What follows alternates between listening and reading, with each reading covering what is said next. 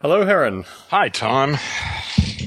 As is my usual uh, way with this podcast, I have a list of topics, but I'm assuming that you have a few topics to discuss as well. Um, no, not really. I mean, I, I could, but if you've got a list, let's go with yours. Well, uh, sh- should we start by talking about was it last night or the night before? It was the night before. It was Wednesday, Wednesday evening. Wednesday evening. Yeah. Yeah. Uh, How was that? Oh, it was great. It was great fun. I, I was really impressed by the, well, first of all, this has been going on for like 30 years, apparently. Every year, the communication department there has like a week, uh, where they put on all these seminars and things. And it's, and it's a way for the communication students to get a hands-on experience at, um, you know, producing events. Mhm. And, uh, I, I, there must have been 20 people, you know, involved. Well, and, and actually there were apparently on Wednesday evening, there were more than 60 speakers on campus in different venues. Uh huh. Uh, you know, and they had a ni- really nice green room set up, Uh-huh. uh, with really nice food. Uh-huh. and, and everybody, what I was, I was just knocked out by how friendly and helpful all of the people involved in it were. Uh huh. I mean, I mean, you know, sometimes you, you know, people are act friendly, you know, or smile and say, okay. Certainly. But, but, but my sense was every single person I talked to, I had their complete attention. Hmm. It was, it was stunning. I, I, I really, you know, I mean, I I've tended to stay away, you know, become a hermit because there's just so much bullshit. I just was stunned by the quality of, of, of the people who uh, ran this thing. It was, it was Hmm. amazing. You know, all students. Hmm. Mostly very attractive women too, I might add. Ah, Heron. So they could they could draw you out of your hermit hole yet. My hermit hole. That's good. I like that. Yes. Heron's hermit hole. Yes. But they were anyway, um, and and of course, talking for eighteen minutes. I mean, I've always known this. You know, I mean, I can talk for four hours easy. I know. I know this well. yeah, yeah, you know. Uh, 15 minutes is just ridiculous. And I'd forgotten the, the amount of discipline it takes to actually say something in Ah. 15 minutes. Uh-huh. if in 15 minutes you just can't stand up. Well, I mean, you could, and I did. you know, I started off with like 30 pages of notes, Oh no. five or six main points. Um, and I, and I actually got through two of them. But it worked out okay. You know, I mean, the thing is, I said a few really outrageous things and, and it was beautiful. It was like, I don't know, maybe a hundred people there or something. Uh, and I, and I started off by asking everyone who's under 25 to raise their hand. And it was like 90% of the audience. Ah, you know? very good. So uh, I started off and repeated several times the voice in your head is not something you are doing, it's something happening to you. And I repeated that several times and, you know, over the 15 minutes. Yeah. And I'm sure that there were a few people in there who got, I don't know if they got it, but I mean, they were clearly puzzled by all that stuff and, and enjoying it. And um, they had, um, well, I went into a sort of question and answer thing. And there was, what, five other speakers, a total of 6 Mhm. speakers. And I, I listened to one of them, but, but basically I left and just went to the green room and had some good food and, and tried to figure out what the hell I was going to say. I was the fifth speaker. Oh, you were last on the night. No, I was next to last. Jack, the, the Oh, guy who, the, he he was the headliner. Ah, okay. So, but I, I, no, no, actually I was fourth, not, not fifth. okay. Anyway, uh, uh, you know, the, the plan was to sp- speak for the max time was 18 minutes. Yeah. And, um, and then they were going to have short question and answer after each one, but no, none of the other speakers, nobody had any questions for them.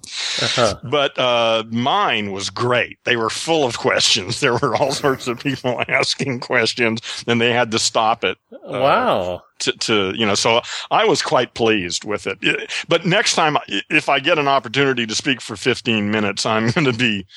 Well, I'm, I'm going to approach it very differently than I did this time. So, Yes. Yeah. Basically, in 15 minutes, that's just not enough time to do anything. All, at least the way I look at it and what I, and, and I did it. It worked, but I could have been better at it Yes. which is basically to shock them, offend them, uh, say something that they just can't get their head around, uh, surprise them, confuse them, and and then have some questions and answers. Yes. and and I could have been much more provocative than I was, and, and because I wasn't focused, you know, Yeah. I, I was rambling on about shit like I had three hours to talk. Yeah, know? no, it's very different. I I've done disciplined like I've done thirty minutes that has then had to be condensed down to fifteen, that has then had to be condensed down to eight.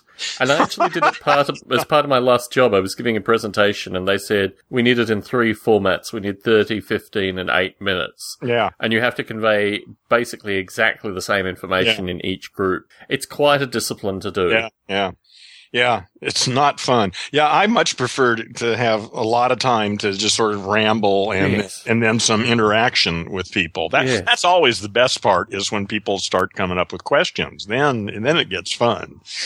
So do you think you'll do the same next year if you have the opportunity? Oh, if anybody listen, I'll go speak anytime. You know, if anybody wants me to speak, I'll be happy to do it. Right. it's fun. Like I say, it, uh, like I say, I was just so knocked out by the the the people involved in it, the students who were putting it on, and you know, they were recording it and managing the green room and the park. I mean, they had every part of this thing from the moment I pulled in. Uh, there's this one really nice looking girl was sort of my personal assistant Oh, very nice. you know, who showed me around. And I mean, she wasn't really mine, but she made me feel that way. Uh-huh. Uh, but there were there were like three or four of them for the six of us, Uh-huh. and um, and they were just always sort of around and always very attentive. Uh, you know, it was it was really really very nice. Uh-huh. Did you hear Dave Rolls speak as well? Was he? No, I no, I, he was right after me, and uh, Marie and, Justin were there, as you know, and um, so they and I met up in the green room and. Oh. uh, and talked for a little while, and then I went back and listened. I wanted to hear Jack's talk because he's he's the guy who put it all Certainly, on. yes. And I, you know, and he, found out la- the other night who I was, and I still didn't know who he was. Uh-huh. So, so I listened to, and I missed part of his because uh, Marie and Justin and I were talking for a while. So So, in terms of the audio or the video or anything like that, you, you mentioned, I think, in a Facebook post that you didn't think the video was going to be made available because the lighting conditions weren't. I, I don't know. I. I have no idea. You know. I mean, that kind of stuff, you know, I don't really care about audio quality. I- And I feel the same way about video in a sense. I mean, you know, it's as good as it is. If it's useful, fine. You know, I mean, of course, it's better if it's all done very professionally, but uh, I don't know. I don't know whether the video is going to be any good or not. Okay. And I was not standing up on, I mean, they had, that's the thing is the people there who really didn't know what they were doing with the lights. They had the stage set up so that it, but even the stage wasn't very well lit. But I was down, you know, on the floor in front of the stage, talk from there. And so, you know, I don't even think the audio is very good because, because, um, I had a lapel mic on and, uh, there- a couple times it was feeding back Oh, yes. you know yes. and then if i turned my head one way well it would blast and if i turned my head the other way it didn't Go blast. silent. Yeah. Yes. so uh, who knows but there's there's nothing i said that everybody here hasn't heard 50 times Certainly. anyway. So Yes. you're not going to miss anything Yes, advanced Stonian folk listen to the Stone Ape podcast. yeah if you have no idea well if you have no idea who the hell i am then i'd suggest go listen to the five stupidities and and skip this thing Yes, yes. but the main thing is is it was fun see You know, I found myself today, actually, in the afternoon, flicking through the podcast ratings that iTunes puts up. hmm We are number 290 in philosophy, Heron. really Our, our friend KMO we is actually- number seven in philosophy. wow So I don't know what the. What are you going to set a goal here? yeah, I, want to be at least We're number going to knock 100. him out, right? I don't think we'll. I don't think we'll touch. It's interesting actually because my suspicion, looking at them, because a number of the podcasts that were around us, they hadn't recorded any podcasts since 2012 or 2013. so my suspicion is this is an old rating that iTunes just hasn't updated. But I'm going to go back periodically Yeah. to see if there's any fluctuation. I, I think if we want more, we're going to have to become a little more defined, even if it's just an illusion. Screw definition. Screw definition. All right, listen, it's your podcast. No, look, I mean, I think you need to look at the podcasts that surround us in terms of audio quality, Yeah. in terms of just general information, and then you can make an assessment about what we need to be doing. I I think KMO obviously, just in terms of sheer number, has a number of more podcasts than we have recorded together. But also there may be something about KMO's format that just people are more receptive to. I was thinking about this through the week and wondering if there was almost a need for not necessarily Reader's Digest, but perhaps a Stone Ape Digest podcast where it was like one of our 15 or 20 minute wrapping sessions on a particular topic. Cause you can slice and dice these things. There's Yeah. quite a bit of waffle in there. Oh yeah, actually, they could be re-edited into all sorts of formats. Yes. yeah, Yeah. yeah. So I was thinking about that The best of the Stone Age. Well, or maybe just specific topics because I mean Yeah. we do repeat ourselves quite a bit. Yeah. And I think there are certainly, like, within specific topics. I did put it out to the listeners through the Facebook group maybe two or three months ago. You know, what is your favorite Stone Ape recording? Why is it your favorite? But I think. Did uh, you get any response from that? Oh, yes. I think someone had been listening through the 50s and had a couple of the 50s that they liked. I've actually been going back through this week and I went back and listened to Oh, probably God. the first three hours shudder. of the four and a half hour recording. And that actually had a number of interesting bits in it, Yeah. which I think could be cut back. And there are certainly cringeworthy Yeah. topics too. Yeah. But yeah. it's also the thing that could easily translate to YouTube. And I've been thinking, um, Oh yeah. Yeah. So somewhere around, I think number uh, maybe it was 180 because Model Rail Radio was number 132 in hobbies, whatever that means. But uh, my Ape Reality recording, or maybe it was 116. No, my Ape Reality recording was ahead of us in philosophy. And what I'm thinking of doing, oh, my- Ape Reality. Ape Reality, which is my monologue. Yeah. What I'm thinking of doing, because I've already started this, is recording a series of 15 minute videos of me in front of a whiteboard actually giving short format kind of lectures associated with various ideas in Noble Ape. I think I could easily do Yeah. about 20 of those Sure. and put them up on YouTube, but also put them in the Yeah, that's a great idea. feed. Yeah. Because really, I, you know, I periodically get contacted, maybe, I don't know, once every other week or, you know, once a month by folks who are Noble Ape devotees and they're just getting in contact with me just Yeah. to say, you know, thank you. Yeah. Give them something to observe Well, and yeah, it's- participate in. It's yeah. interesting actually because the net that's been cast through Model Rail Radio, I don't think could necessarily exist with some of these esoteric topics, but the sufficient number of things that, uh, you know, I could record on them quite easily. Yeah. And well, Well, it's a specific. I mean, it's it's a slightly narrower topic than railroad. Well, you know, I mean, yeah. that, or, or more refined. You know, that you're not going to have as many people for that, obviously. But there are, you know, you don't need that many. So there's a The whole point is just yeah. to meet those ones, those Yeah. few who can actually help. There's know? a physics simulation that I'm subscribed to on YouTube, and and it's software fundamentally. And he was doing a demonstration associated with explosions in his environment,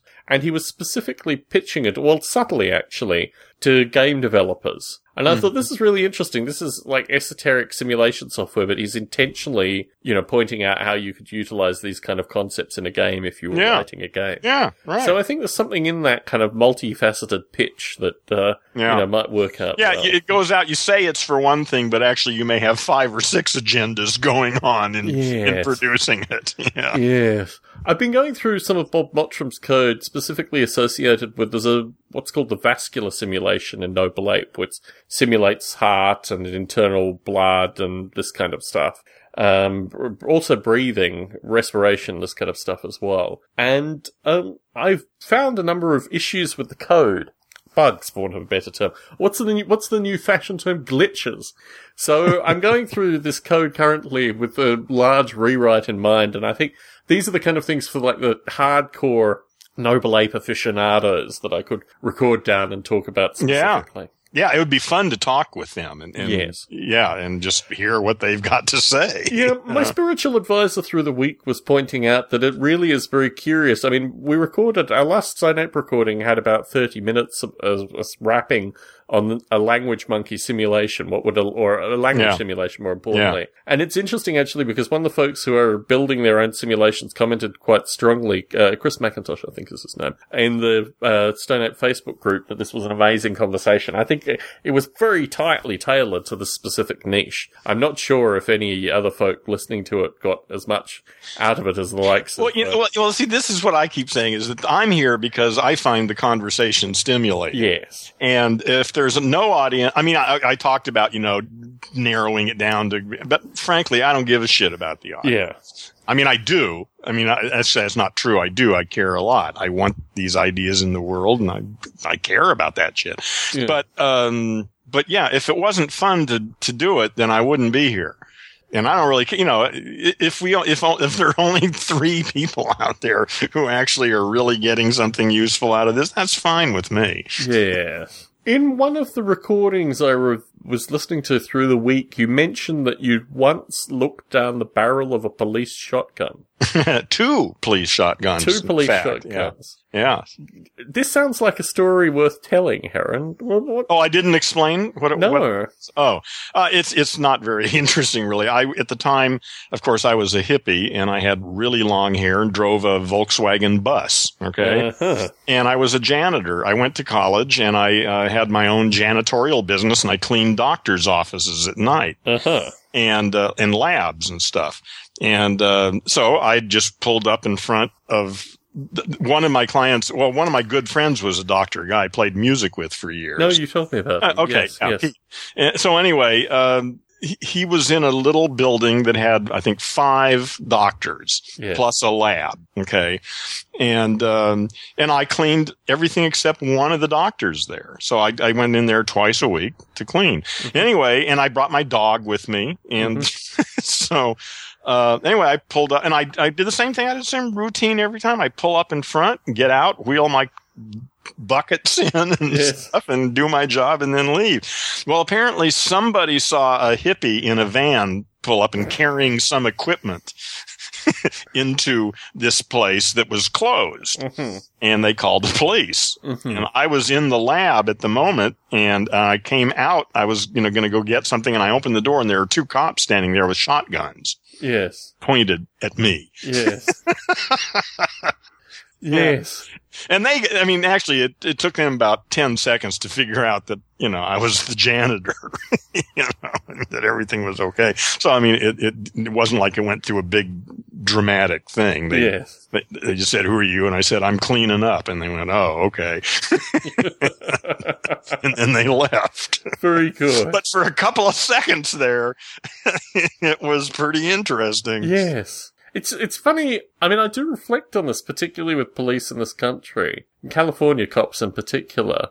The whole nature of inter- interacting with the public with a shotgun pointing at the public as the default stance. Like you're Yeah. interacting with the public, and your first experience interacting with the public is Yes. to point a shotgun at them.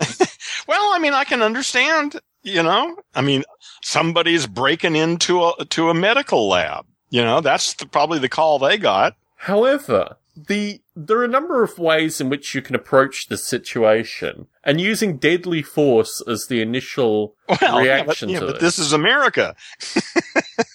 you know, yeah. Well, it's interesting actually because I mean, if you want to change America, or if you want to at least create some degree of reform or self-reflection in these circumstances, then you have to be able to frame this situation to identify that their behavior is just slightly curious in these circumstances. Interesting. I see. I'm not sure. I mean, I really wasn't that offended by it. I mean, like I say, I can understand uh, their thinking. You They're walking into a situation Yes. and uh, and you have no idea what what could happen next. You know, So they, they may very well have had safeties on those those guns. I don't Yeah. know. I mean, I didn't ask, but yeah. but um, I mean, I, like I say, I, that, well, yeah, go on. I know. I mean, there are a number of incidents where people have been shot and killed in these Oh, yeah. circumstances Yeah. because of this police Yeah. approach with guns drawn. Yeah, yeah, I know. Yeah, it could have been that way, but like I say, these guys, uh, they were pretty cool. You know, about they they apologized and they said, "Listen, uh, we didn't know. We got a call. Yeah. We showed up." And like I say, they they picked up on who I was almost immediately. Yes. So it wasn't like there was this big drawn out uh, question and answer thing and frisking Certainly. and laying on the ground or anything. Yeah. Just, you know, they could see I was there cleaning up and so they left. And this would have been in the mid 70s or early 70s. Oh, something like that. Yeah. So this is after your piano tuning business. Uh, it might very well have been, no, no, no it was Before? probably during. I mean, I, I did both for Okay. a while. Uh, this would have been before the piano. Well, God, I don't know. You ask me all these tough questions, you know. God, Yes. give, give me a break, man.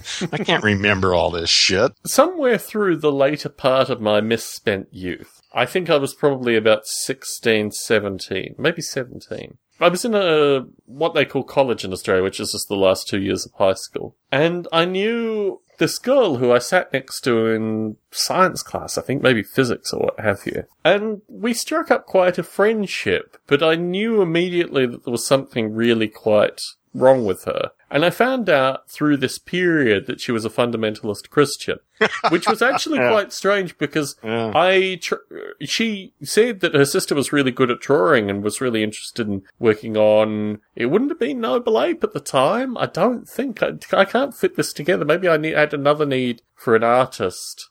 Maybe I knew her, I don't think I knew her through university. Anyway, we're friends on Facebook. And she now has five children.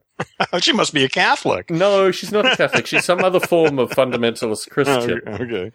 So through the Easter period, which if it weren't for my friends in Australia, I would not actually know when Easter is. I mean, it's one of these Yeah. curious things where you've got no natural indicator in the US that it's Easter. Um, everywhere else I've lived, the UK and Australia have public holidays, at least for Good Friday. Yeah. Uh, but really? not, not here. Really? That's Yeah. that's surprising. Yeah. I mean, you'd think. I mean, that's just backwards from my expectations.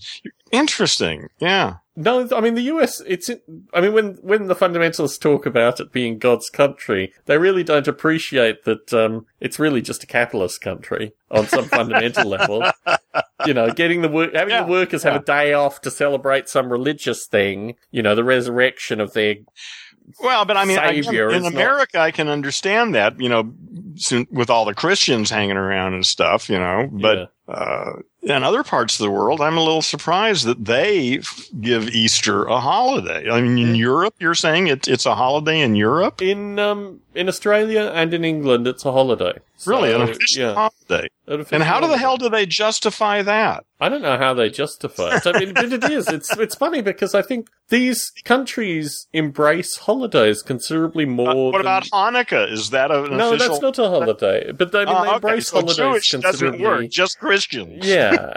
I, it's it's but it's interesting because here, I mean, with work, we really don't. I mean, I was looking and seeing that Memorial Day is coming up, and I don't know whether or not we'll celebrate it. We have very strange practices at work. We basically Yeah. completely, you know, not, holidays like public holidays are just something that's separate. Um, Yeah. and you know, we don't. I mean, sometimes we celebrate them, but I don't. I don't recall. I think I took Fourth of July off. I'm pretty sure I did last year. But anyway, so through this period, she took her children, and I'm assuming her husband as well, to Easterfest. And Easterfest is like a Christian rock festival. Oh, So oh, I that ought to be exciting. I had I had three days worth of photo streaming. Of And this is in Australia. this is in Australia okay. of Easterfest. And the first thing that struck me is that I'm really very surprised that fundamentalist Christians support rock music. I mean, At it all, strikes yeah, me. It yeah. strikes me as like a gateway. Well, but have you ever heard any of that rock? Oh mu- no! well, believe me, yes. This is the interesting thing because as yeah, she was putting up these- hardly rock. and you she was putting up these photos of these things. I thought, well, I might as well Google the groups and hear what they sound like. No, you're right. It has. I mean, the is there any heavy metal Christian? Yes, music? yes, yes.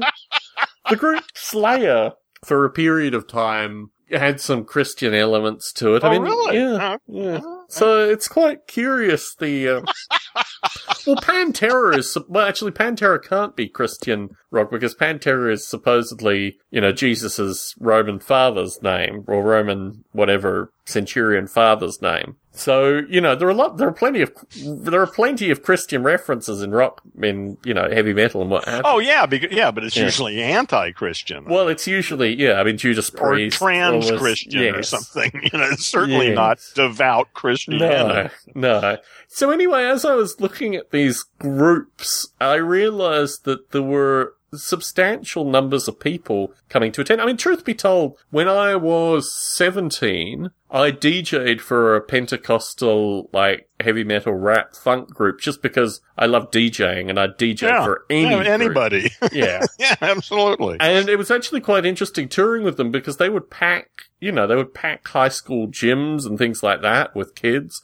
It's one of the few experiences I've had where, in, in this period of my life at least, where I guess I was desirable to a large group of women. It was a very strange experience actually. We DJ'd in one place and then halfway through the set, I had a few songs where I wasn't playing. So I went down and I danced in the audience and all these, you know, they had all the kind of cool guys. They were all over on one side and then the girls kind of flocked over to me because I was the DJ in this group and we danced for about like 20 minutes with these kind of scantily clad 16 and 17 year old girls all around me. In And a Christian, back- wait a minute, a Christian, Yes. scantily clad. Yes. Okay. No, the thing about it, what you've got to appreciate with regards to, and I should, I was debating actually putting up photos of Easter Easterfest, is that the, the, it's like a, um, I don't know what it is, but it's not, the whole notion of what a established, you know, Christian religions are like. I mean, in this country, even Baptists are kind of established Christian religions. In Australia, it was slightly more, you know, Baptists were slightly more, uh, curious. Yeah. But no, their whole um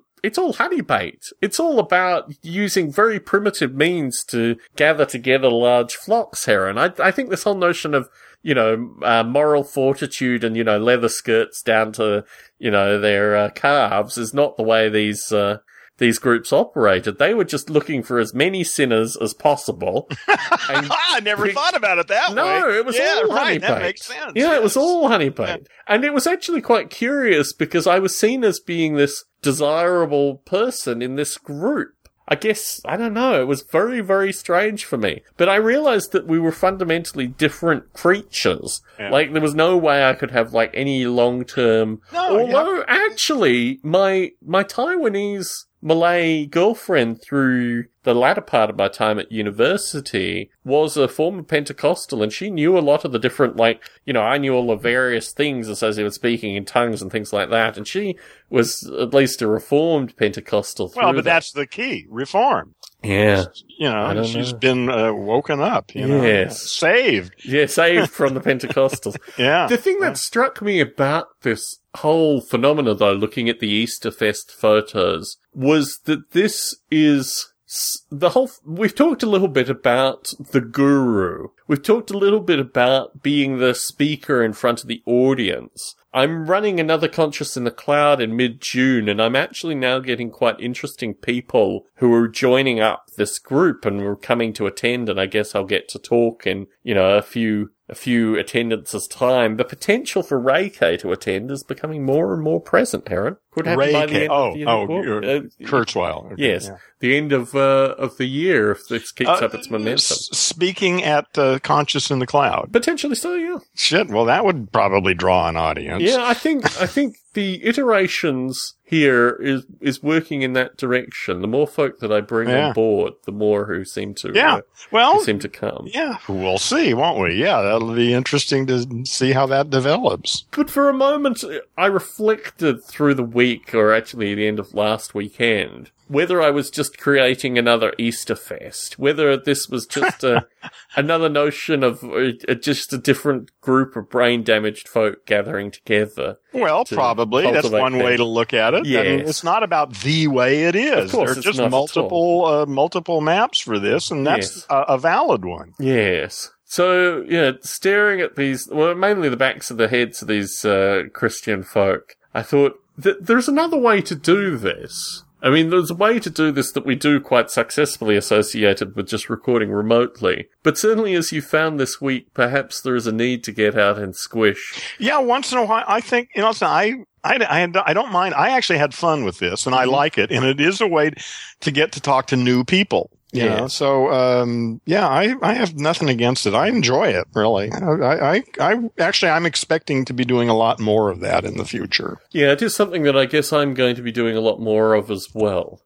Have you been following this uh, Cliven Bundy guy in Nevada situation? Oh no! I mean, I've I, I look at uh, you know Google News a couple times a day, Yeah. and I've seen it, and I read a couple things his his things on slavery and Yeah. stuff, and uh, but no, I don't. I mean, I haven't really given it much thought. So I've been not necessarily our our listener Marty Fisher raised this about four weeks ago because I guess he's on the pulse of the far right associated with tailoring his YouTube clips to their particular interests. and um, the thing that struck me at the time was that he his cows were like welfare mothers. And I didn't put that out in any particular form, and I should have, because I think Mother Jones has come out this week with an expose on how his cows are welfare mothers. and I thought this is a meme that I could have gotten early, but in fact lost. That's a good know. one. Yeah. The, the notion that, yeah, Yeah, he's been uh, yeah grazing for free for a long time. Yes. I mean, the phenomena associated with, and this is another reaction I have that I haven't put out and I haven't seen in the media. Where was the militia when people were getting illegally evicted from their homes by the police in Nevada? I mean, the militia seems to come out like it's just a wealthy man's elite army turning up whenever, you know, their favorite radio pundit starts, you know, talking about Yeah, this yeah, nut. yeah. How? Yeah. Apparently, that's how it works, though. I mean, you're right. They pick up on it through the media somehow, Yeah. and it and it catches them, and that that's all they need. Yeah, right. I mean, I don't know if we have any militia folk who listen to this particular podcast, but I would put out to them. I'd be surprised if we do. I don't know, Harry. I think that I would be great if we did, though. the sheer numbers that we have, maybe somewhere within there, there's at least someone who's sympathetic or married to someone in the militia. Yeah. Anyway, I, I guess the point I would well, make there are is. probably some militias that aren't totally insane too. well, it's interesting because I mean, my my study of the Michigan militia and certainly those that have moved to Alaska and these kind of areas is that they're probably the kind of folk who, uh, you know, if you, if you were lost or if you had a flat tire or something, They'd be very helpful. you know, they'd yeah, probably cook right, you yeah. a meal or you'd sit Yeah. you down with your. I, Yeah. mean, I think the the problem that the militia has had is, and I'm I'm probably more sympathetic than your average lefty to the militia because I think really, if you look at the formalized structures that we have available to us in this country, they kind of irk me a little bit. Well, they what I don't like about them is their nationalism. The interesting thing, and I've done this relatively, not necessarily successfully, but at least to stir up some kind of controversial discussion, is that you can move very close to them and then sow seeds of disbelief. I mean, this is the Yeah. interesting thing with this Cliven Bundy thing, is that if you look at him as being very much of cut of the same cloth, well, I mean, his, his buddies with the governor of Nevada. The governor of Nevada's come out to support him. He's got buddies in Yeah. local government and state government in both Yeah. Nevada and Utah. Yeah. So, you know, he seems to be very much like the establishment and just the wealthy elite. He doesn't strike me as being particularly revolutionary at all. And I think the phenomenon. No, he even seems kind of. I, I saw a video of him, Mm-hmm. uh, and he actually looks like a fairly nice, honest guy who's trying to be sincere. Mm. You know? It strikes me that when people protest the banks or when people protest uh, a variety of things, they're typically thrown to the ground and arrested very quickly. None of this guy, none of these guys, his supporters and his children and their supporters, no one was arrested like that. A few people were pushed over in a scuffle, but no one was actually arrested. I mean, when I look at the what happened at the Republican convention, the Democratic conventions, where they're just tear gassed and arrested en masse. Well, you say the governor has supported this guy. Yeah. Well, and that tells you a lot right there. Exactly. yes. I mean, the reason he's gotten away with this grazing policy for the past 20 years is because he's, uh, it's all cronyism. He knows everyone in Yeah. the local government. Yeah, yeah. Just just look the other way. It's just him. It's just Yeah, exactly. Ow, It's just no big you deal. You know. Yeah. So there's there's no there's no additional analysis that goes on in the media. In fact, what strikes me is his family purchased the property in 1948. And they found the records associated with that. Someone found, one of the news reports found that. But most of the other news articles that have been written about this quote his version, which is that his family's been there through the, from the mid 19th century. Yeah, And that is, strikes me as very curious. If you and that's just not true. it's just not true. His family purchased. A, Well, it might not have been documented. You know. I mean, no, they no, might no, have- no, no. They bought it from someone else who was not a Bundy and was not related And to. And prior to 1948, they had absolutely no connection to that land at all. no connection whatsoever. So, oh, okay. So the, the property has been there as a unit on the records since 1850 or something. But Yes. They bought it in 19. How interesting. Yeah, I didn't know that. I just had heard that yeah, they'd been there for a long time, generations. Yes. Well, I mean, that's a very nice story to present to people. Yeah, it's a great story. it's much better than they just bought it. Mm. Mm. I was, yeah, I was listening to Terence McKenna through the week and he was talking about language. And he had this beautiful metaphor that when you deal with elites, you're playing a linguistic form of poker. But it's a linguistic form of poker where you have to declare your cards, but they never do. They just talk about how they have straight aces. And you have to believe them. You have no means of interrogating them, and you don't have any kind of supportive structure that will enable you to get answers to those kind of questions. It's just what they say. Yeah.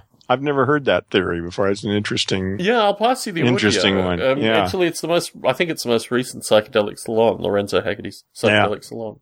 Yeah, I'd like to hear that. He uses the term iPhones in the talk. But what McKenna did? From McKenna what did. year? Uh, I'm not sure, but well prior to Apple's thing. And, and what was he talking He about? was talking about you can put on your iPhones and go into immersive reality. He was talking ah, about Oh, virtual okay. reality. Okay, like headphones. That's what I think he Yeah, means. yeah, but Lorenzo yeah. was about quick to jump virtual into reality yeah, was quick to jump into the fact that he'd somehow broken through and understood. and the, the iPhone was coming. No, that sounds like he's talking about virtual reality. Yes, he is. He's talking about headphones there. Yeah. Yeah, through the week also, I was watching footage of Steve Jobs. In fact, I think it was the last public presentation he gave. He went in front of the Cupertino Council about Mm, yeah. making the, the, whatever, the Yeah, spaceship. The spaceship. yeah, and it, he looked genuinely. It's amazing actually because you could see even in weakness he had an immense drive. I mean, Yeah. he clearly knew that his body was deteriorating very rapidly, and Yeah, he still knew. he went out in public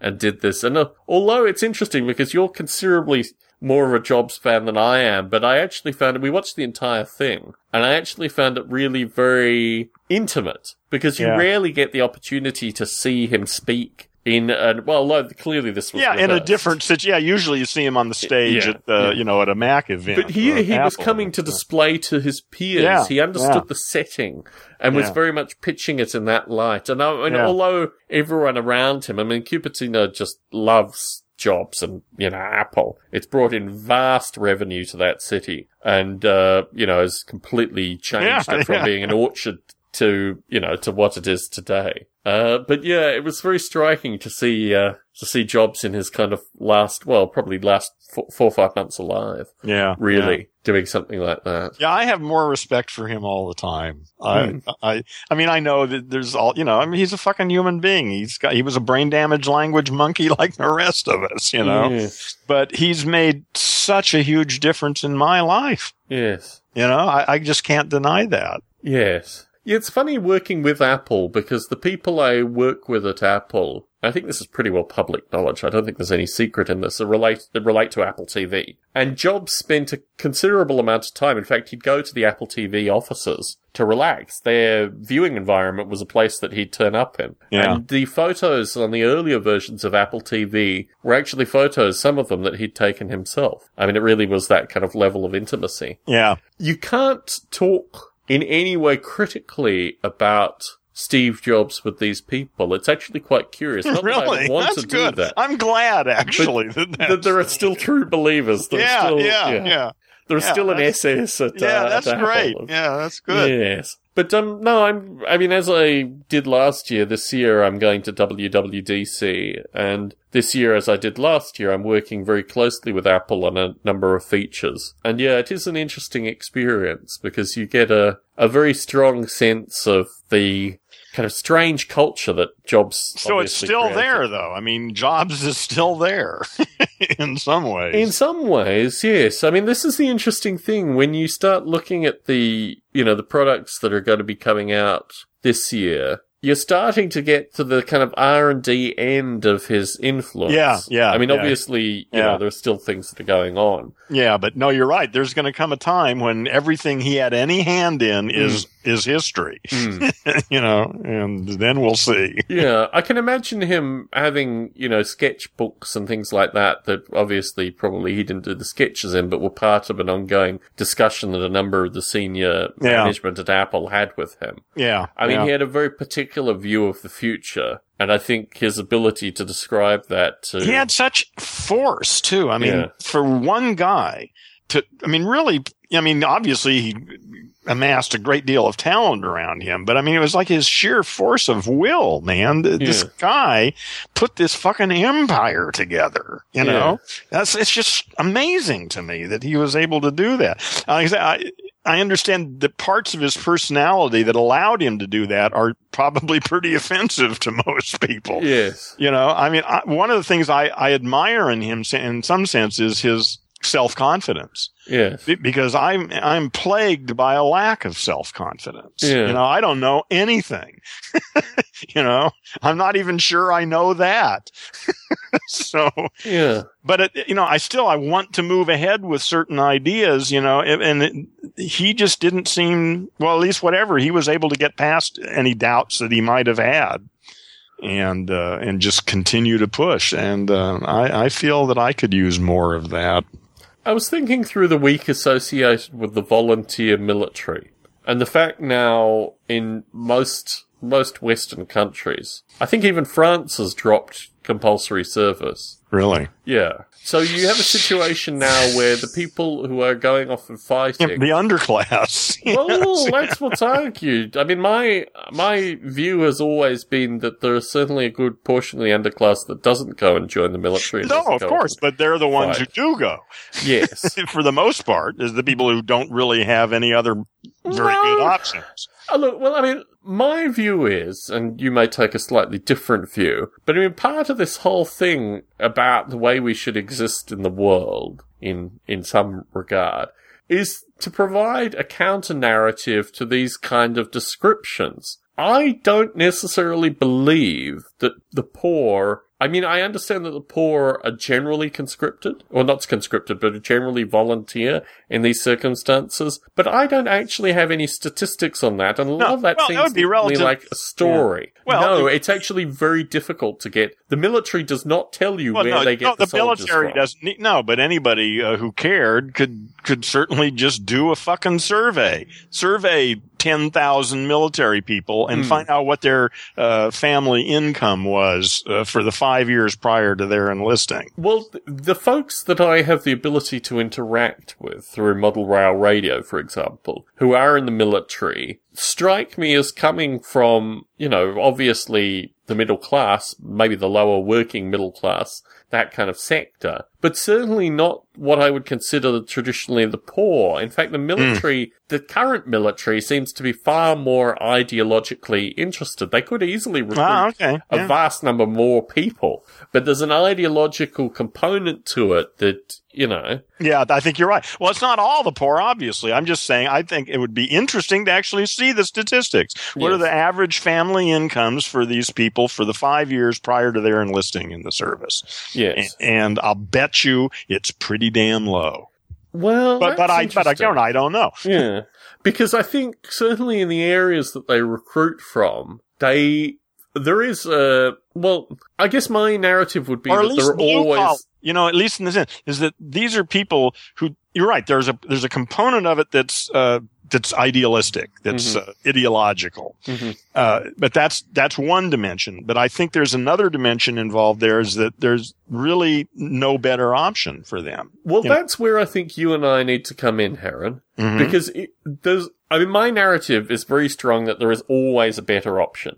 yes, and in I this can think of country- anything better than that. And yeah. in this country in particular, people just don't understand how lucky they are. And I'm not saying this in a trivial way. I'm saying that people within the US can move within the US. yeah, The cost of moving in this country is actually surprisingly low. And if people actually looked into moving, i.e. getting out of the circumstances that they are currently Yeah, in, yeah. potentially to new bad circumstances. Well, it requires new thinking. That's the thing. That's they need to be able to yeah, Yeah. expand their ideas beyond what they currently see. Yeah. So through this period, particularly in Australia, there's this Anzac Day, which was yesterday in Australia or today here, which memorializes a great loss in the First World War that Australians, they turned up to, in Turkey, sat around for a while, were shot at and then left.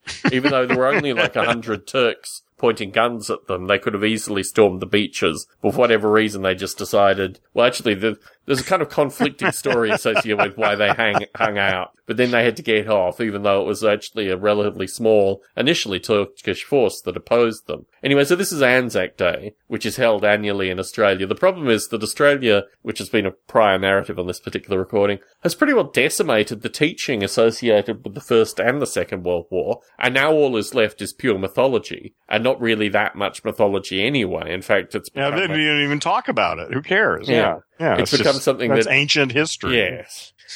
so yeah, th- The Peloponnesian Wars, you know. Through It's- all of this, you get what typically you get in this country on an almost daily basis that I find through Facebook, which is just a, you know, our troops are protecting our freedom, you know, thank you Ah, for your that's right. Yeah, service, yeah. all this kind of stuff. we support our troops. Yes.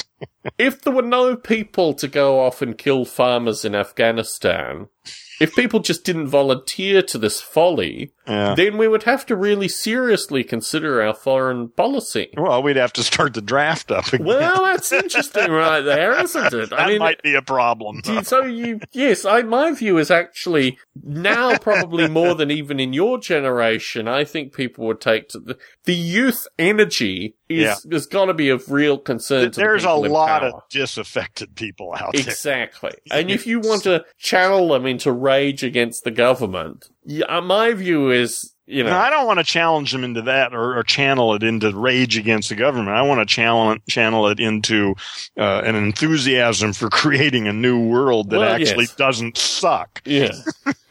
but on, the way to that, uh, you know, They already hate the government. Everybody Yeah. hates the government now anyway. Well, no, but my view is actually that if a draft was instituted now, you would see something that was well, it it might actually be like a necessary part of Yeah, you know yeah. this kind of. Uh, but yeah, I think. what it takes to, to Yeah. get people active again. Yeah. Yeah. But yeah, in in the meantime, the fact that folks are getting into the military on this, uh, as you say, narrative, I think is our responsibility to change. It's our responsibility, and when I say our here, I'm talking to the collective Stone Ape listenership as well. At least those of you that have kind of passed the early. We Uh, need to change the conversation. exactly. Yeah. Yeah, this people talk. Well, that's been on my agenda for years. People go home and I, I guess I don't know, but I mean, I see it work. They talk about what was on TV last night or what they heard about this person. Nobody talks about anything of any consequence ever, apparently. Yes. And that's got to change. That that was that's not always been that way. Apparently, you know, apparently. Uh, like around the revolutionary times in America, you know, people hung out in pubs and talked serious shit. Mm. You Well, know? yes. Uh, there was no Dancing with the Stars back then, Heron. That's can true. There was nothing better to do. Yeah. Probably about maybe even two years ago now, I started subscribing on YouTube to Vice, which I'm not sure whether it's a reinvention. I've looked up on um, Wikipedia. I seem to recall Vice used to be an alternative to High Times in the kind of magazine rack. And it was, it is the same magazine. But now they have very much a, a digital media wing, um, which funnily enough is Rupert Murdoch of all people put something like a billion dollars into it. I mean, he put some serious cash into Vice, um, a couple of years ago. And I've been watching a fellow by the name of Simon Ostrovsky cover the Ukrainian situation on Vice on a daily basis. He gives daily updates. Uh-huh. And he seems to be the only journalist on the ground actually going to these places that you read about in the media. The media, in its general terms, has a very, you know, Washington writes the Yeah, daily points and sure, the media covers it. Yeah. Simon uh, Ostrovsky's analysis or coverage on the ground, like literally on the ground with the anti-terror teams, you know, trying to uh, find the Russians that have infiltrated, all this kind of stuff is very, very interesting and completely of a completely different tone to everything else that I read associated with this conflict. So I've been watching this fellow for probably about, I don't know, maybe three or four weeks now with these daily updates from uh, you know, the, the Ukraine, Yeah. the eastern part of the Ukraine in particular. And then I was reading through Google News a couple of days ago that he'd actually been captured. He was actually sufficiently close, and there were a number of circumstances where I'm like, I'm amazed that these military guys, because they're shooting people, but they're not shooting him, and he's filming, and, you know, it's all very, very strange. Well, eventually he was captured. He was held for three days, and now By by captured by by it's interesting because he was captured by pro-Russian forces, even though he's actually given a relatively sympathetic coverage Yeah. to the pro-Russian separatists in eastern Ukraine. I don't know. I mean, my view is in these kind of circumstances, because things are relatively fluid, I've actually been considerably more captivated by Ukraine than I've been captivated by Syria or a number of these other places. When my mother was a diplomat when I was about 15, she had some Ukrainian friends that I was actually very close with. Uh, and I think the Ukrainian sentiment is really very, very interesting. What's going on there currently in Kiev is completely removed with what's going on in these kind of country towns on the border with Russia. Yeah, and there yeah. you've basically got farm people and soldiers that have never seen any of the, you know, wealth or influence of the kind of middle class Kiev. Yeah, folk. you know, they're still living Exactly. in the 1930s. They'd much rather have the Soviets. They'd much rather have Russia as old than all this new stuff. Yeah, Although sure. the new stuff, truth be told, does have some very interesting far right kind of skinhead components to it as well. And the kind of, you know, yeah. it's very strange. The Ukraine Well, that's the it's. It's kind of melting very pot. messy. You know, Yeah. It's just a very messy thing. But the amount of tension that doesn't result in gunfire is very curious. Like, I guess if you just have a large number of drunk protesters and they're all kind of like your relations, like there seems to be, there's no meaning, there's no meaningful religious distinction, although there are, there are, I think, some indigenous folk that are not Christians there. But there's no, like, basically, it's of personal preference. It really is a civil war fundamentally. Because you Well, have yeah. no Well, religious... it's about affiliations with uh, Yeah. the new government or with the old system, right? I mean, Yes. the present and the past. In part. but the thing about the present is that it's so ill defined. It's actually more associated with some sense of security versus the way the present is Yeah. devolving. yeah, yeah, So in these kind of circumstances, yeah. you That- get well, that yeah, they're going to fall off the fence one way or another. Well, in these circumstances, you have a strange Yeah, I'm sorry. conservatism that goes through. I mean, this happened, um, you know, that you have people affiliating themselves with things that they wouldn't normally affiliate themselves with just because of the circumstances. They're then affiliating themselves here with the Russians. But his coverage is so good that it reminds me that there are still a small handful of people that understand fundamentally what journalism is. But it's so rare to see. And I'm also slightly curious. The thing that strikes me about Vice, and I think this might have been part of the Murdoch funding, is that they very rarely do stuff in the US. They very rarely Yeah. do accounts yeah. of how No, crazy yeah, things are the hell out of here, right? Yeah. Yeah, you got it. It's all about over there. Of how screwed up they are. Yes, it's all about over there. Let's look over there. But in terms of they're- their international coverage, and they've got they've got a lot of weed stories. I mean, they still are back to their kind of cocaine cowboy, you know, root, which is the roots of the paper publication of Vice. But if you can weed through that and some of the poorer frame, That's actually commentators- surprising to me that that um, that they'd have. Well, yeah, to keep up the old idea, but actually put money into real journalism on the web. Yeah. That's, um, I mean, that's one of the things everybody's worried about. So you they have an is that- HBO program which I think generates the majority of their revenue, and I, I have HBO on my cable service, so I watch their HBO program regularly as well. But it's called Vice or what? Called Vice, yeah. Yeah. But um, this stuff that Simon Ostrovsky, Ost- I'll say his name right eventually, but this journalist is putting out is all free. It's all on the web. Yeah. It's not Yeah. in any way connected with the, Yeah. uh, you know, with the Vice HBO stuff. Yeah. It's actually quite inspiring to me Yeah. because I very much have this view, and advice is not an example of this kind of people's journalism. But the thing that I really enjoy about podcasting is that it puts the responsibility on us, not on NPR, to actually produce listenable Well, content. yeah, yeah. Well, ultimately, of course, the whole goddamn planet needs to be managed by us. Yes. Governments, we don't need no stinking governments. That's You know, it's got to be us. yeah. But we need to create the software. Part of this thing that I've been thinking about with regards to the military is creating a counter narrative. And this is a counter narrative that used to exist in the US. But the notion that the military protects my freedom, I actually find really fundamentally offensive because I think I, I fundamentally protect my freedom. No, No one protects my Yeah. freedom like I do. or not.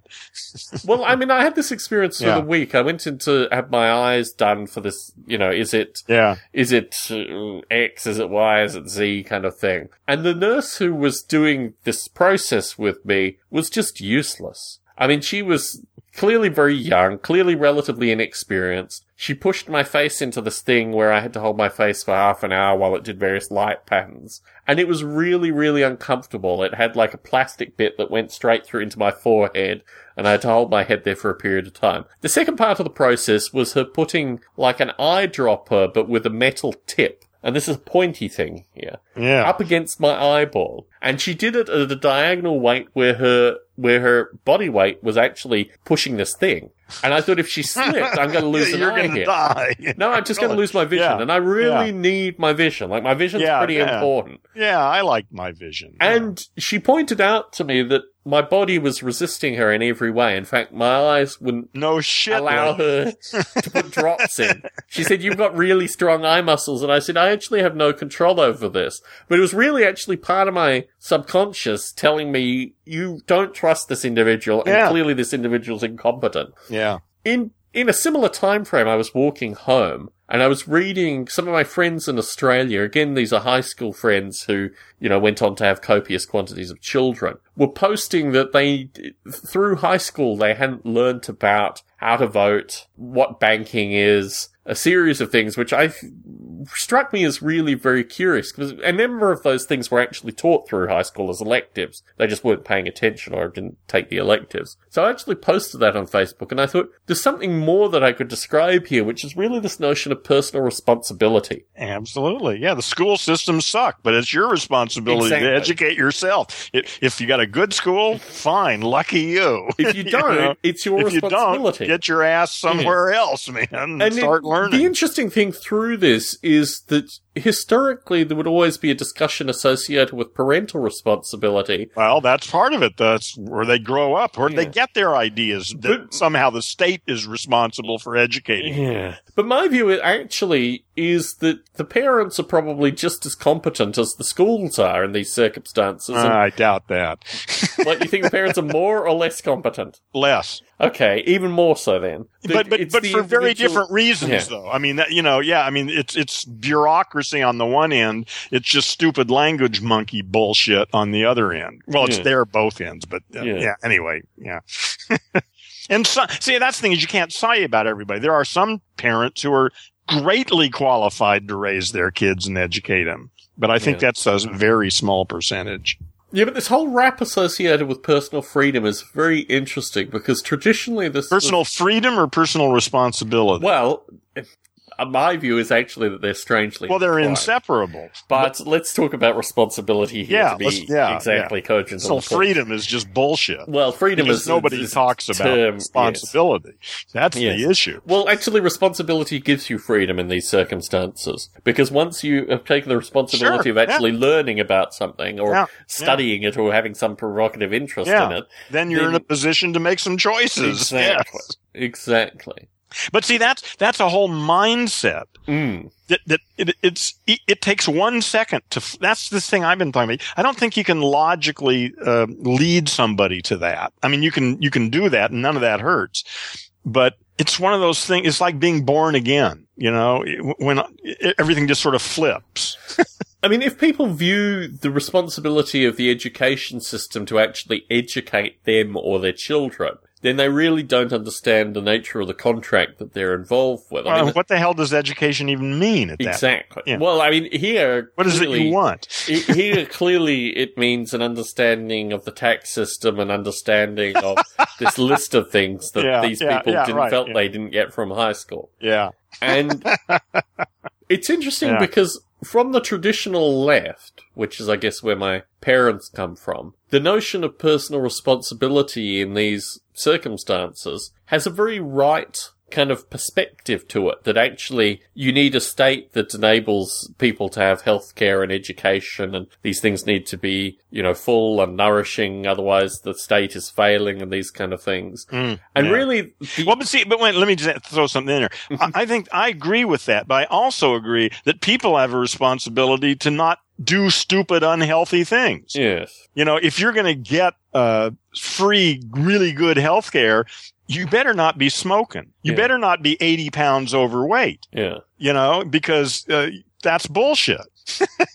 well, in these societies, in these societies, sometimes they, I don't know how one would describe it. I mean, the nature of smoking as a phenomena is very curious because certainly in areas where you do have free healthcare, or at least government provided healthcare, you will still see smoking. Oh, I know. That's what I'm saying. Yeah. That I, I don't, I, as far as I, I, I'm just saying, sure, if you want to smoke, fine, go ahead and smoke, but don't come to me when you got cancer. Well, you see, that's interesting because that is, historically at least, a very that's that's the defining factor associated with American healthcare practices is that basically the smoker, in theory, will pay more in the you know capitalist healthcare system well, than I, they will yeah, in the socialist. Yeah, yeah well, and that makes sense in a capitalist yeah. uh, situation, but in, in another kind of situation, how do you deal with that in any other way? Well, you tell them, look, you quit smoking quit smoking. You make it financially difficult for them to smoke, which is what other countries do. Yeah, yeah, right. Yeah, they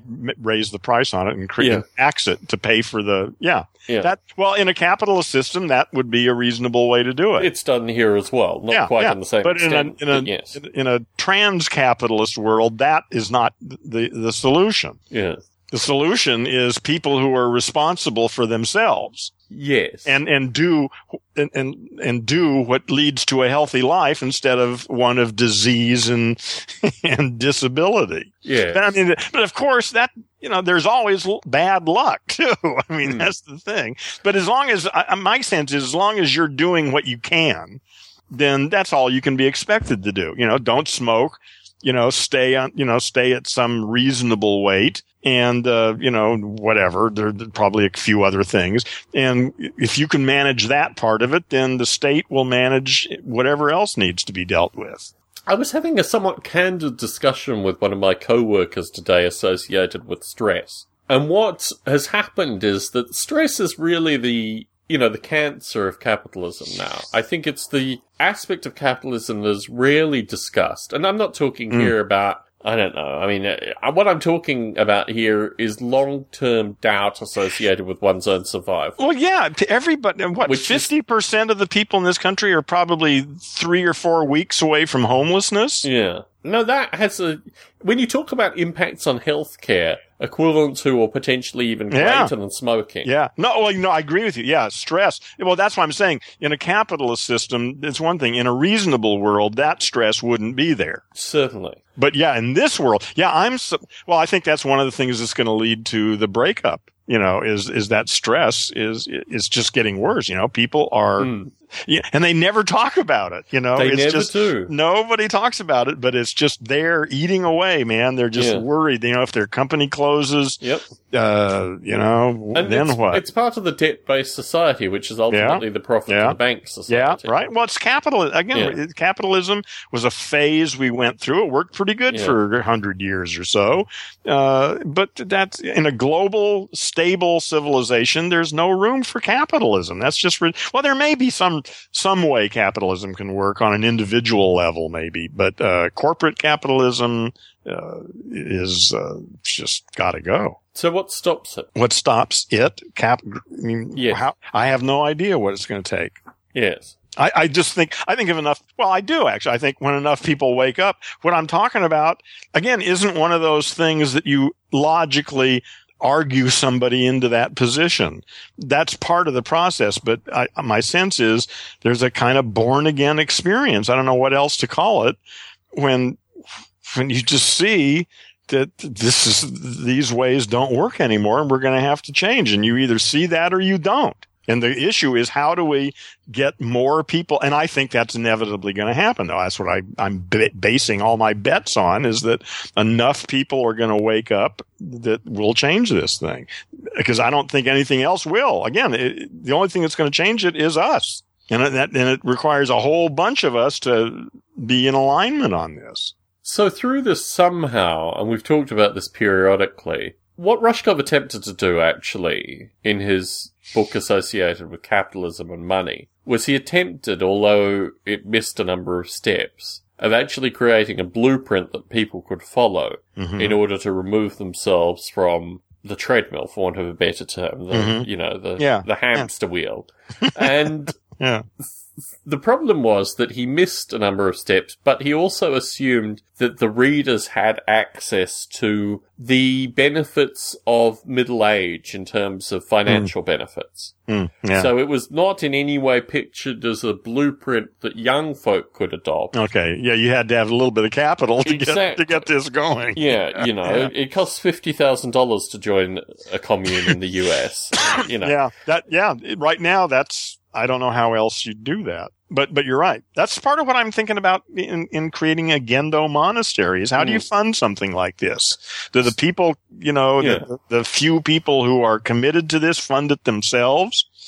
So I was reflecting on the fact that although we have tenants currently, and we'll probably have tenants going into the future in our new place, financially I don't need tenants, but I have a space that people could utilize. In fact, within the house itself, In the new place you're talking. yeah, in the new place, I mean, it's not uh, separate from the house Yeah. itself. Yeah. Okay, so you got another quarters there Yeah. that you can rent out. Cool. which is rented out currently. There are tenants there currently. Yeah. Oh, that's right. You mentioned that. When you, when are you going to move in? Uh, probably. So I'm going there. We're working there um, tomorrow and Sunday, and my wife's been working on and off through this week, although she's taken two days off this week. Um, we're probably moving in around mid-May. We've got to get the cable and stuff connected. The upstairs is just moving into the kind of habitable phase associated with all the painting. Yeah. Um, we're stripping the carpet in three of the bedrooms and adding carpet to one of the bedrooms because it's it's the extension room, which means that the walls and the floor are crappy, unlike the other rooms upstairs. The other rooms upstairs will all be wood floors, and we've repainted uh, all of them except for one.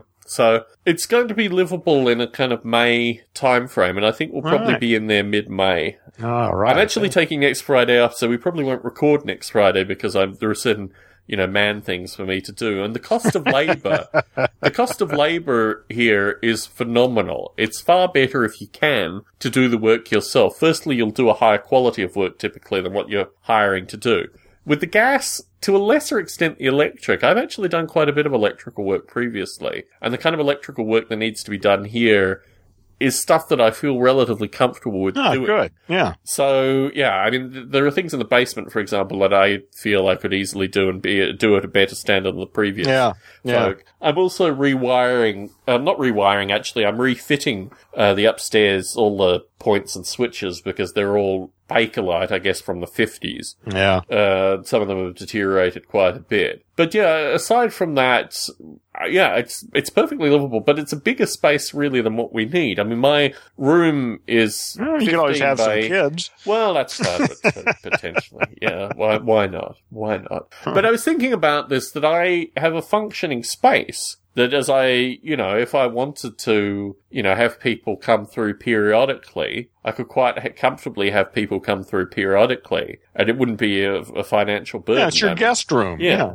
Yeah. So, you know, I thought about that quite d- dynamically and certainly how this thing pans out. It'll be interesting to see, you know, whether people do come through periodically. Well, it depends on you. Uh, They're not going to just come through without an invitation. So when when we lived in Vegas, we had a guest room and we had aside from my wife's family that would come up pretty frequently, we had a few folk come through while we were there, but not as many as I would have liked. I think Las Vegas is slightly different than the San Francisco Bay Area. you though. just need to let people know that it's Yeah. there. Yeah. You know, I mean, some people, not probably not everybody, but Yes. you know, the ones you want to let know Yes. that if you're in town and you need a place to stay for a day or two, uh, come on by. Certainly, certainly. But the potential through the kind of expanding conscious in the cloud and all these kind of things seems to be coming together. It's not necessarily pointing in a direction, but it's certainly giving me a sense that things could uh, could motivate out of all There's some some uh, momentum building. Yeah, yeah, Certainly. but just exactly which way it's going to go, who knows? Yes. Yeah, yeah. That's sort of the way I feel about things. Uh, I, I feel clearly that momentum is mounting, and but it, so it's just like the water building up, but just exactly where it's going to come out first. There are a number of points, and it, it could who knows, you know, just where it's going to burst forth. Certainly. I've spent a bit of time on uh, the iBook store this week. hmm just surveying what's there. And I'm thinking that perhaps something I could do in the late evening is write for the iBook store, or write books basically for the iBook store. However, I've tried over recent evenings and I can get out about 500 words a night, but it's still a bit laborious. And I've been wondering how or at what stage Dragon Dictate is at, or the oh, dictation yeah. software in general. Because I think dictation here. From what I've be- heard, it's pretty damn good. that's what I've heard as well, but I have a pretty funky accent. Well, so you know, but you it still it learns. Apparently it should. So So the only way you're going to know is to try it. part of getting the house, or part of the first few months of the house, is that we will be back in a financial situation where we're not saving for a house anymore. And one of the things I've promised my spiritual advisor is that we'll do a computer upgrade. Her Ah. computer is about five years old now. Yeah, it's time. Yeah. and has been heavily attacked by the cats, one cat in particular. so it has a few less keys, and it really is very. Ah, it's time for a new computer. What's she going to get? Um, I think she will probably get a either a MacBook Pro or a MacBook Air. Okay. Yeah. And um, her previous computer was a Windows machine, but I've sufficiently. I mean, everything I use basically is a Mac, so Yeah. I think she's picked up. Well, and she can still run her Windows shit if she needs to. so Well, no I don't deal. know about that. I mean, my her Windows shit is is old as well. I think. Yeah, yeah. But- But there may be no need for it. Yeah. I mean, we, we live in the age of subscription software as well, and the Adobe stuff that she uses, for example, she could subscribe to. well, and she could just stick to six and forget that the latest stuff. Shit, three year old Photoshop is still so far beyond anything I need. Yeah.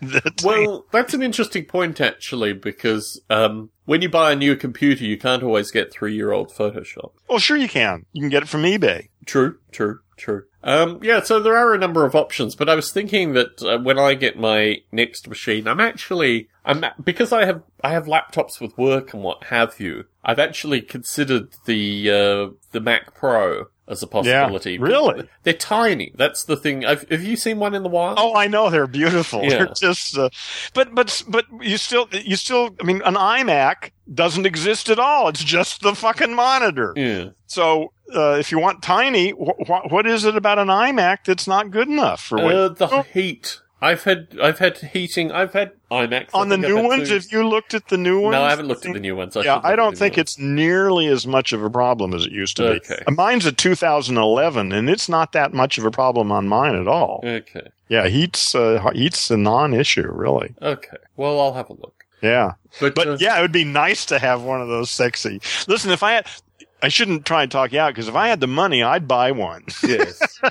you know, and I'd buy two 4K monitors to go with it. Yeah, I mean, I'm, th- I'm thinking particularly. I have an Emu keyboard which I used to plug into GarageBand and do a lot of stuff with, and I'd like actually because I have a space here to have a reasonable desktop setup. A real studio. yeah, you know, I mean, I've got my records and what have And you. you're in a position to get a Mac Pro too, so Yeah. fuck it. I, yeah, you're right. Yeah. Screw the iMac. I mean, I've been very, I've been very passionate with the laptops, and I certainly like the Retina display on the laptops, which is just phenomenal. well, but a 4K monitor will do just not, you know, Yeah, be fine. You'll be okay. yeah. Yeah, so all coming relatively shortly. Um, Oh, that'll be fun. although the, the house is just, it's a bit of a money pit currently, but I do feel that it's a money pit with a defined end in sight. Yeah, it's going to cost a bunch to get it. Yeah, the the, Yeah. the transition is going to be expensive, but you got the we've, money. We've so saved, that's, we've saved by doing a lot of the work ourselves, and I think we'll continue to do that. uh, you're not saving.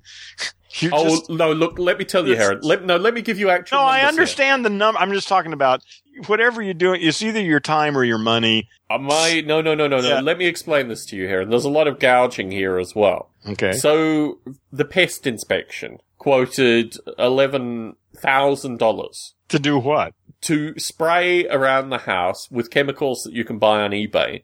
It's in fact Eleven thousand. That's just some company, right? I mean, you couldn't. I mean, I bet you could find another company that would do it for two thousand. no. You'd probably find another that could do it for eight. Another. I mean, the whole nature of gouging is that every company does it in this area. And is it illegal for you to do it yourself? Not at all. In fact, what the, we paid the seven hundred and fifty dollars to get the recipe on what we need to do. Yeah. Okay. Yeah. Yeah. No, you're right. That that's just being smart. yeah. But again, it's uh, still a trade off in time. You got to do the research. You got to, you know, it, it's time or money. You just have to make a choice. The thing that I really liked about doing the painting was that I became very. It was it was a reinforcing process that we had found the right house. Yeah. It was fascinating because it was an older house. I mean, this is a building that has been abused or neglected at least for the past 20 to 30 years. People have not really lived in it. Those that have lived in it really just haven't had a clue about it. yeah. They were just there to take up space, and Exactly. go to work and sleep. Exactly. And, yeah.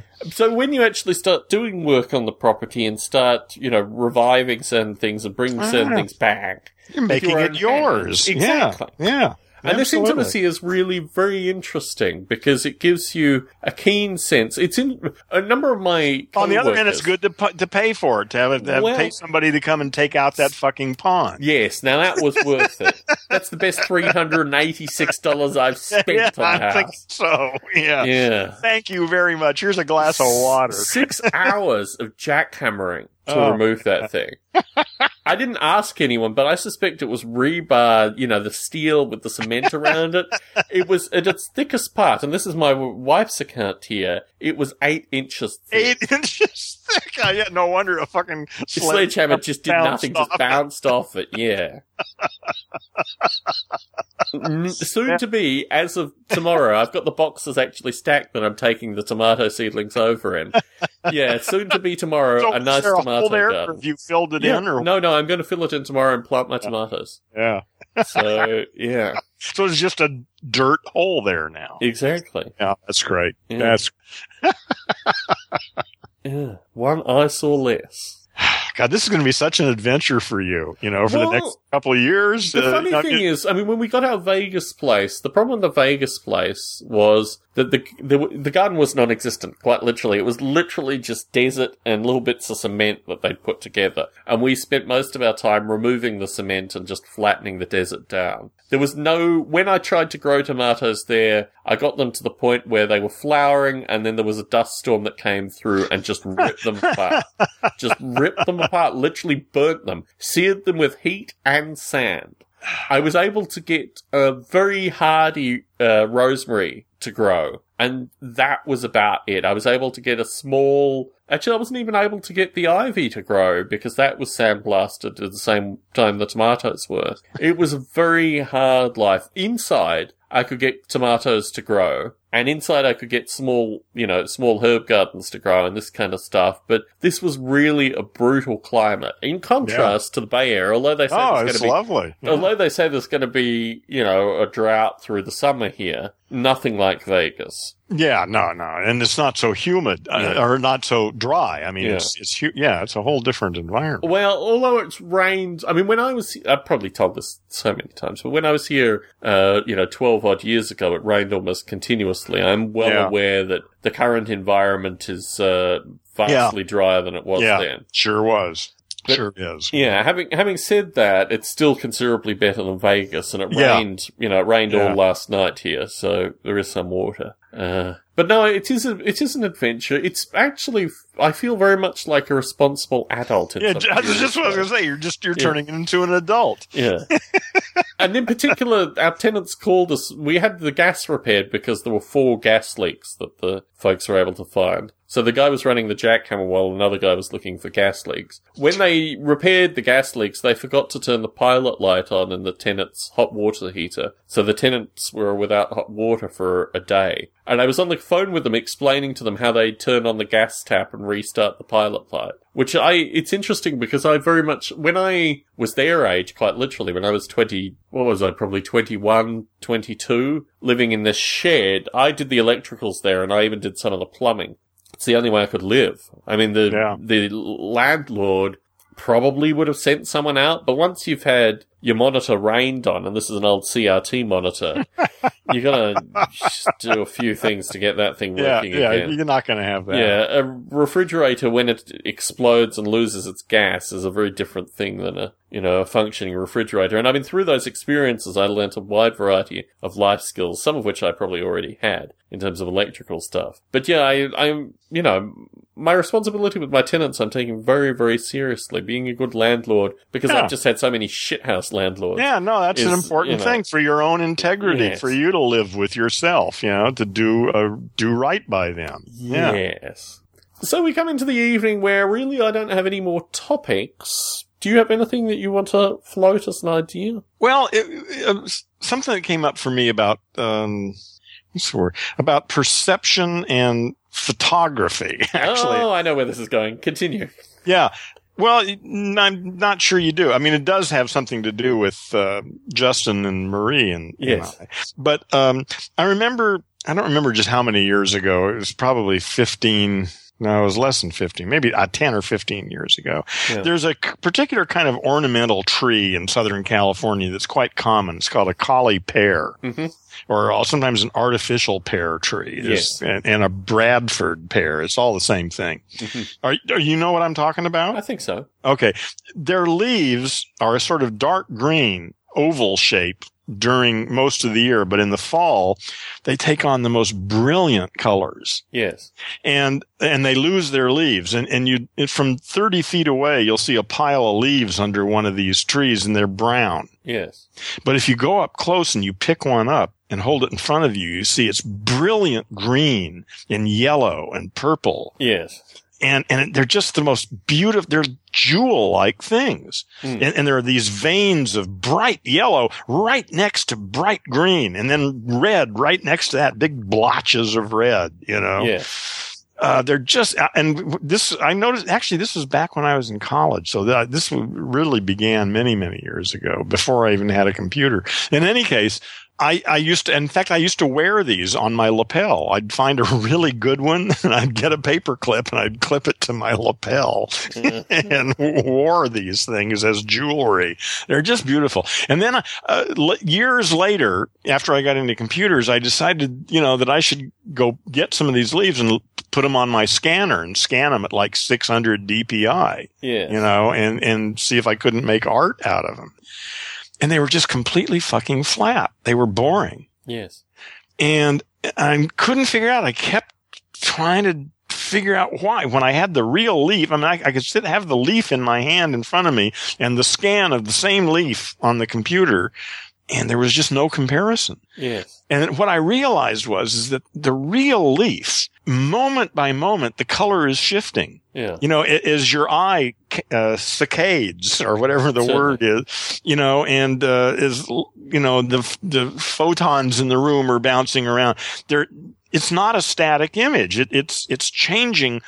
Maybe on a level I can't perceive consciously, but what I perceive is this kind of aliveness in the color that's just not there. It, when you when you capture a single moment and the colors are fixed, Here's the problem also, Heron, which you may be getting to. The light within scanners flattens everything. In terms No, but of you can way- mess around with Photoshop, though. I mean, you no, can no, no, no. But bring if, it back. if you had multiple, and some of the more expensive scanners now, I think, do this. But if you had multiple, what's the what's the unit in this? Is it Kelvin? I think Kelvin is the light unit that they use for the various like wavelength intensities. Mhm. But if you had a variety of different Kelvin scanning light points, aside from what they typically have is a very, very cheap fluorescent light, which they just try and saturate. But you're right that you can with Photoshop adjust some of that, but you're never going to get the full spectrum analysis. Well, that you would but the thing is, the multiple. full spectrum changes moment by moment in reality. That's what I'm getting at. But you also is have access you'd need to a video. light sources. Well, no, that I don't think that would make any difference. Oh, it'd make some difference, but I think what you really need is video, high resolution video that actually, you know, at 60 frames per second or something. If you're you- if you- moving the leaf in your hands. No, well. it's not. No, it's not about moving. I mean, it's it's about your eye. Your eye moves. It's uh, what they call them, saccade. Are saccades that Mhm. like 30 times a second your eye is jumping back and forth when it looks at something. Yeah. Plus uh, just the clouds and the room and everything. I mean, the, the actual, the actual image is changing every millisecond. Yes. You know, it, it's not the same. And I think that's the difference is that there's something about this changing image in real time that, that once you just take a, a snapshot of a, of an instant in time, it kills it. It- It's not, then it's just the same. You look at it and nothing's happening. And Yeah. I, I don't know if that's really the difference, but that's my, my sense about that is, is that, uh, I mean, and I, I scanned hundreds of these leaves and they all look like shit compared to the actual leaf. you know, there's nothing I could do. And So you didn't I- distrust your scanner at any time through this process. You didn't think that. Well, I one- messed around a lot. Well, no, I, I, I distrusted everything. I, that's why I started using Photoshop to up the, um uh, the saturation and, you know, that helped a li- that helped quite a bit actually is just saturating it more. But, uh, like I say, I, it, it never, it just never seemed to have the, and the only term I can think of is aliveness or something Yes. that that the, the actual leaf when I held it in my hand under a light, uh, it was just it was just a very different experience. And and that, of course that's fine for all sorts of things, but I, I, I don't know. For me, that just struck that became very important. Uh, I I I sort of gave up on. Uh, trying to capture reality with uh, Im- with static images, I don't I don't think it can be done Hmm. and, and how this relates to um, to the photo that, that we took at the at the thing is that Justin's a sort of interesting character. I really like Justin, and uh, he's a very I think intelligent and good looking guy. But I, you know how some people are photogenic. You know, you know Yes. there's something about some people. You take their picture, and and there's something that sort of sparkles in the picture that you don't see in them. you know, Yes. well, there there are other things beyond just that. That's sort of a simple example of what I'm getting at is that when I look at the photos of Justin, I don't see Justin. Yes. I see this this momentary image, but Justin is very um, movable, Yes. shall I say? And my experience of him in person is so different than looking at those photos. yes. And but it's not that way for everybody. That's the thing is that I, I mean a lot of people I see their picture and I go, yeah, yeah, it's them. You know, I look at those pictures of Justin and I think, who the fuck is that? Yes. You know, it's just very weird. The whole thing has been strange to me, and that's what brought up the the thing about the leaves again. Is that maybe there's something about shifting in time in reality or reality that's a tricky word but you know this shifting in time when you're in somebody's presence Yes. and then when you take a picture, it freezes that. And, and what you're missing is everything else.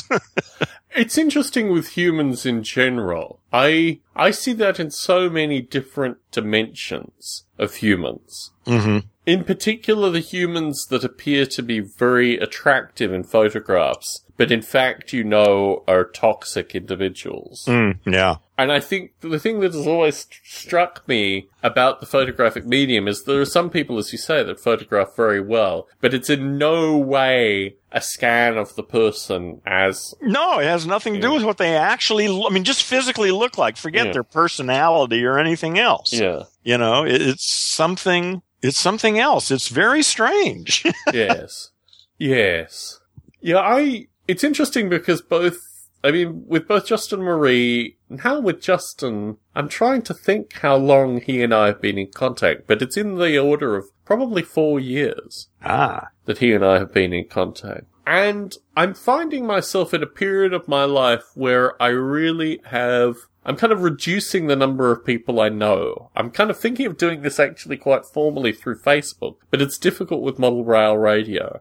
You're going to unfriend people? Yeah. Yeah. My yeah. spiritual advisor has pointed out, and I've unfriended a couple people recently. yeah, it's Yeah. easy to do with some people, easier to do with some people than Oh, it's real easy for some people. yes, I've only done that to like three or four people in the last two years. Probably. Yeah. My, my spiritual has pointed out that there's this curious phenomena currently, in some regard led by Bob Mottram, where people are creating their own independent monkey simulations. Not, well, in some cases based on Noble Ape, but in some cases having spent long periods of time working on Noble Ape. And I guess my spiritual advisor's assertion is this is really a strange phenomena that you seem to be completely numb to, Tom. You know, the, the fact that these people are creating these works, which are always, Or are they citing you as a as a reference in what they're doing? Uh, well, Or are they trying to pass it off as their own work and Bob Mottram is using, like, the, um, structural core of elements of Noble Ape in his monkey mind. But I'm I mean, really he's not sure. acknowledging it, though. I mean, there's some statement somewhere in his work that Tom Barbalet and uh, I don't know if it's explicitly said. I mean, this is the interesting Oh, thing, yeah. is that I don't in any way, I mean, this came up through the week because there was a, a blog that was started called No Ape, which was just a series of kind of salacious videos and images. I don't know, at least I think I don't know the person who's created this thing, and I don't think this so it may is just a coincidence. It just has nothing to do with you, Mm, perhaps. I don't know. Yeah, I yeah, don't you know. don't know. I yeah, don't know. you don't know. Yeah. So, uh, my view has always been not to put, I mean, I've had periods of time where people have put together, you know, very curious things associated with aspects of my work. But my spiritual advisor's concern associated with this phenomena is that the, the inspiration is one component, but the ability to work together in a community is probably something that is considerably more strengthening. Well, it's an independent variable. Yeah. yeah, completely different from Yeah. anything else. Yeah. So on a personal level, I'm not necessarily distancing myself, but really reinforcing or going back into, you know, developing Noble Ape in a, you know, far more hands-on fashion than Yeah, perhaps I would yeah. have done through the time. Turn Bob it into a brand. Exactly, that Bob Yeah. Was working on it. Yeah. But part of that is actually the effort component. And I think the thing that strikes me, and I've said this, you know, repeatedly in prior podcasts, is that work is the unit of work in these systems. You know, if you're not working on these systems or you're not actively participating, you can observe and you can be what I would call a muser quite comfortably. Yeah, you can put in your Yeah. comments. yeah. But th- Yeah. the level of work is very Well, that's a very separate important. issue. That's Yeah. that's not a bad thing either. That's a good thing to have that. But that's completely separate from people who are actually working on the project. Yeah. So through this period, I'm reducing what I would have historically called my mentoring role. And I've done this actually quite consciously because I'm quite irritated by some of the people who I've mentored through this period. I think I need to redefine what mentoring is for me. It's not just a passive interaction. It's not just giving assistance. It's almost a contractual relationship where Absolutely, the yeah. partner, the, the mentoree understands that if they just give me lip service and go off and do whatever the fuck they want to do, then it's not a rewarding Yeah, it's got to work for both of us. You know, yeah. yeah. And I mean, part of that is an interaction where uh, I'm not just your counselor in these circumstances. And I guess that's my frustration with the traditional mentoring relationship. I'm also in parallel to this, mainly through our conversations, Heron, strongly under the impression that the next generation is almost, it's not that they're untouchable, but there are certain things that I am really just have to understand that I am part of an older generation. And it's very strange to say out loud. I mean, particularly because there are 30 odd years between you and me. But you and I share more in terms of our understanding of things like the World War II generation than, than any generation following could Oh, yeah. understand. Yeah, yeah. Well, not. I, I- wouldn't. I mean, there are individuals who do, but I mean, it's a statistical thing, and the vast majority of people are. Yeah. Yeah, have no idea. Yeah. Yeah. Which means that there are conversations that you and I can have that are translated by these people clearly, but in no way contains the gravitas. And I was thinking about this in terms of how do you actually start to explain that to someone? Explain what now to someone? Well, to explain that the concept of what occurred in World War II, both in terms of the, you know, the GI concept in this country, but also the sheer daily to the minute barbarism and the effect on every human who interacted in this environment's psychology, particularly those on the ground, but also their children and their children's children. And, you know, these, the way in which this thing framed very, not greater than, but similar to the Great Depression. Because the Great Depression is a phenomenon, particularly as it associated the way people hoarded things, the way they interacted with food in particular, really affected, you know, a generation and a half, if not two generations Well, following. yeah, yeah. But the Second World War, for a Of course, there were series of reasons. people that rode right through that with no problem whatsoever. Mm, I mean, it was a it was a class thing too. I mean, there were a lot of people. I mean, they had to cut back probably, mhm. but you know, they had to give up their summer home maybe.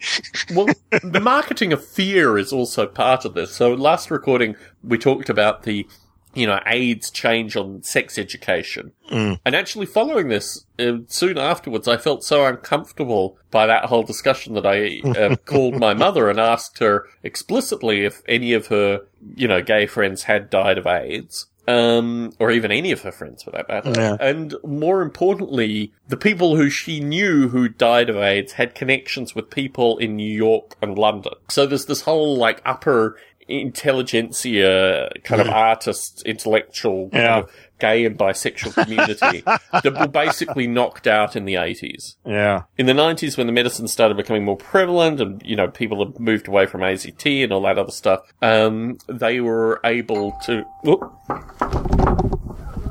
Someone's at the door. Just give me a sec, Harry. okay. I'm gonna go fill my wine glass. Okay. Hi, sorry to bother you. Man of the house. Yeah. Just wait. Let Hi. me get there. Just doing a promotion box. Just doing carpet for everybody. Rifle. Okay. How many? Uh, we might be in contact. Um, but yeah, thank you very much. we're cleaning one for today. Well, we, you can't clean tonight, right? Oh, yeah, doing it for everybody. Doing it for Bill. No, I can't have the carpets cleaned. It's what time is it? Sorry, I'm 8:30. This is yeah. There's no way you're cleaning carpets. Well, well, it's a new method called drive. drive I know. I'm um, familiar with the dry foam procedure. Kirby. You probably back. Well, I'm familiar with the dry foam procedure. I'm not sure if it's associated with this particular company. Um, I can't do it tonight. Um, do you have a, you don't have a website? Okay. a vacuum. Kirby vacuum. Yeah. Okay. Thank you. Thank you for coming around. for today, so if you're not gonna No, I can't do it today. So, do you want this back Yeah, or? do you mind if I can? Certainly. Obviously, you've got other people to give it to. Are you back, Karen? I only heard the end of it, but you're such a polite person. Uh, yeah, it's interesting actually. It's someone, Someone likes- you don't know knocks on your door, interrupts your whole fucking life for their own particular reasons, Well, and you they're didn't offering- tell them to go fuck themselves and slam the door in their face. We now have a light outside our door, which was burnt out for a number of months. I was considerably ruder when the light didn't work. ah, okay, yeah, yeah. You don't know what you're con- dealing with. Yeah, I'm, I'm just going to pull the table in here, which might create a little additional. It's right. By the way, I'm I'm I'm eating some. I took the extra time to cut a couple slices of really great cheddar cheese. Ah. it's interesting, actually, cheddar in this country because there aren't. I mean, there is a diversity of cheeses in this country, but Yeah, cheddar is the go- You can get really good cheddar. yeah. anyway, yeah, it is interesting. The pheno- some of the time I'm genuinely polite. Some of the time I'm actually quite aggressively rude. Yeah. Okay. My, my spiritual advisor has always asked me to be politer to people Uh huh. because of the kind of home invasion element here. and my perspective with that is That makes sense. I mean, yeah. Although there's a general, In general, it's probably better to be polite than rude. although there's a general narrative in this podcast associated with firearms, I don't actually own any functional firearms. I own bits of paperweights and things like that that I've not actually created any firearms out of. I would kind of pity the individual that tried to do a home invasion, but my sense around these things is it is a genuine I've known one person actually. The fellow who did the sleep clinic at uh, Berkeley purchased a new house, and within uh, yeah, probably was a new house. Within five days of purchasing the house, his home was invaded. it was quite funny actually because it was relatively swift. He was there at the time, and then they left, and then he called the police, and they weren't black. They were very not black. And the police found a black guy and detained him for four hours associated with this. Even though my friend went out and said, no, this isn't the guy, Las Vegas police, in their wisdom, decided that they were This going to detain yeah. this poor guy, who I don't know the full story, he was probably out walking They, what they- have they were- they may have known him from other circumstances. No, too. I think he was just some guy in the neighborhood who was walking. he was in the wrong place. at in the- wrong time, yeah. And um, so I have known people that have, have had home invasions occur. And I've known people who have been dramatically shaped by these kind of experiences. Well, I really am of the opinion that, it, that it's better to be polite than to be rude in almost every circumstance. Yeah. You know, you, you're more likely to get your own point made. Uh, I mean, there's just no, you know, being rude to people may make you feel good for a couple minutes, but it's not going to make the world a better place. Yeah, this fellow's story was interesting. It's like 8.30 at night for folks listening in. This guy's offering free carpet cleaning for tonight only. for tonight only at 8.30. Only tonight. Oh, for Yes. one room for free carpet cleaning. I'm looking And, at and him. you chose him to be polite with? You're right. I'm just, I'm in a polite mood this evening, Heron. You know, what can I say? My favourite thing, actually, because in our new place, the Jehovah's Witnesses we've heard are, are relatively thick on the ground. My favourite question, uh, this comes from the UK, actually. In the UK, we lived in a terrace house along a relatively short street, and at the, it, it was a cul-de-sac on one end, and the other end of the street, the local utility company called United Utilities decided to dig a hole, which basically stopped us from leaving the street for, you know, extended periods of time. And then we could get out for like three or four cars at a time. It was really very strange. So for months afterwards, if Jehovah's Witnesses or Mormons came to the door, I just said, are you from United Utilities? And then just started this long rant associated with United Utilities. I said, have you seen the hole out there that you guys dug? You know, it's just ridiculous. Talking about how, you know, three cars at a time can leave and that no one's doing any work on it. And if you guys were working on the hole rather than coming and knocking the doors, then it would be a completely different world. Go and fix that hole now. I don't have time to talk to you if you're not going to fix that hole. And usually after about, and I could do this for about five minutes with, because I was doing circular breathing at the time. And I get more and more angry with them about this United Utilities bullshit. And, um, they were completely and utterly flawed. Like, I would literally just open the door and start on this diatribe. Yeah. And by the end of it, they were just like, thank you. Walking on their way. They'd Yeah. lost all their pre-programmed Yeah. speech. Yeah. That's what I did to Christians for a while. We Yeah. talked about that, I think, once. Yeah. No, Yeah. I've, there's sufficient, the street that we're moving to, there's a cement works and some other heavy industry that runs its trucks up and down the street. It's an interesting area because it's an old Italian neighborhood. The fellow across the street, his sister used to live over there with the family, and his sister actually married the former owner of the house that we uh, purchased 70 odd years ago. Um, so it's an old Italian neighborhood with all these Italian families that many of whom still live there. Some of whom are selling out, some of whom are, uh, you know, moving back having lived elsewhere just to maintain the family home. And they have no time for any of these trucks. So the street over was able to put in something that stopped the trucks from going through. I think poles. And they're currently petitioning for these poles to be put in our street. As soon as the poles get put in, immediately I think our, the house and the whole value of the neighborhood goes up Yeah. because these trucks are just insane. So I'm going to memorize the companies that the trucks drive for. And then when these people come around, I'm just going to start a diatribe associated with, are you from VT Cement? VT Cement? You see that truck there? That's illegal right there. And you just keep going like this for, about five minutes of this kind Yeah, of stuff. yeah, yeah. Well, it's good that you got the time to do that. You know. well, like I said, I had I I had time for Christians at one point in my life. Yeah. Yeah. Well, only the ones who approached me with Bibles in their hands. Yes. yes. But I guess the whole, you know, the whole, uh, yeah, honey bait phenomena was only, I guess, with young, young Christians. Honey bait phenomenon? Uh, have you, are you familiar with the term honey bait? No, I'm not. So the Mossad, um, not the Mossad, Mossad had a technique where they would recruit particular kinds of uh, male and female agents. Uh, and they would send them on these missions, which were called honey bait missions, which they would use to attract either, I don't know, some way to kind of get in with, you know, some Palestinian or what have you. But they would use very attractive men and women. There's a film, um, Munich, that pays some homage to this, although the honey bait wasn't Israeli in that. Um, but it's a well-known phenomenon. I think honeybait, or maybe it's a term of a, of a generation ago, but honeybait in terms of a, either attractive young man or woman that's like inserted in a place in order to, you know, gather Okay. intelligence and things okay. like that. Yeah. So they're going just phys- just strictly on physical appearance, Mm. their attractiveness. Mm. Well, they must have some other sort of Obviously, yeah. I mean, charismatic, clearly, uh, yeah. I mean, they can't be, you know, they. yeah. they I mean, were they going for charisma too, or were they just going for good looks? Well, I think there's probably some sliding scale, but Yeah. you know, it needs to be high in at least one of them and relatively high in the other. yeah, need- yeah. The combination needs to work. Yeah, assuming that it's linear. It's certainly within the Christian groups, I think it's pretty well known as well. Um, and the fundamentalist Christian groups too. That, you know, this is a, Well, that makes sense. Mm. I mean, if you're trying to, those are the people you're trying to reach. yeah. You know, anyone who falls for that shit, you know, like I say, anyone who, you know, thinks they need to go to a psychiatrist probably ought to go to one. Yes. yes. It's funny actually that this whole nature, I was watching through the week as part of this, which I think is dead, the 10 hours of Netflix, associated with what has happened to Jewish humor.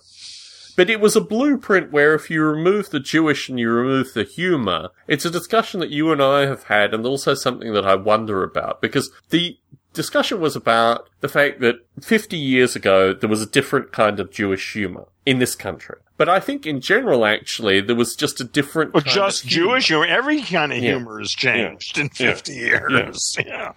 But actually, that there were qualities of 50 year old humour that you could never, like, there was a hard edge to it, which is completely lacking in modern day humour. Like, it was coming from. Well, it depends on who you're. Listen, there's some pretty hard edged humor out there. Yes, but it's not associated, it's not associated with the bitter irony of life. It's uh, Hey, associated. who are you with- listening to? I mean, well, anyway, I, it seems to me there are people out there talking about really deep shit. It surprises me sometimes. Certainly.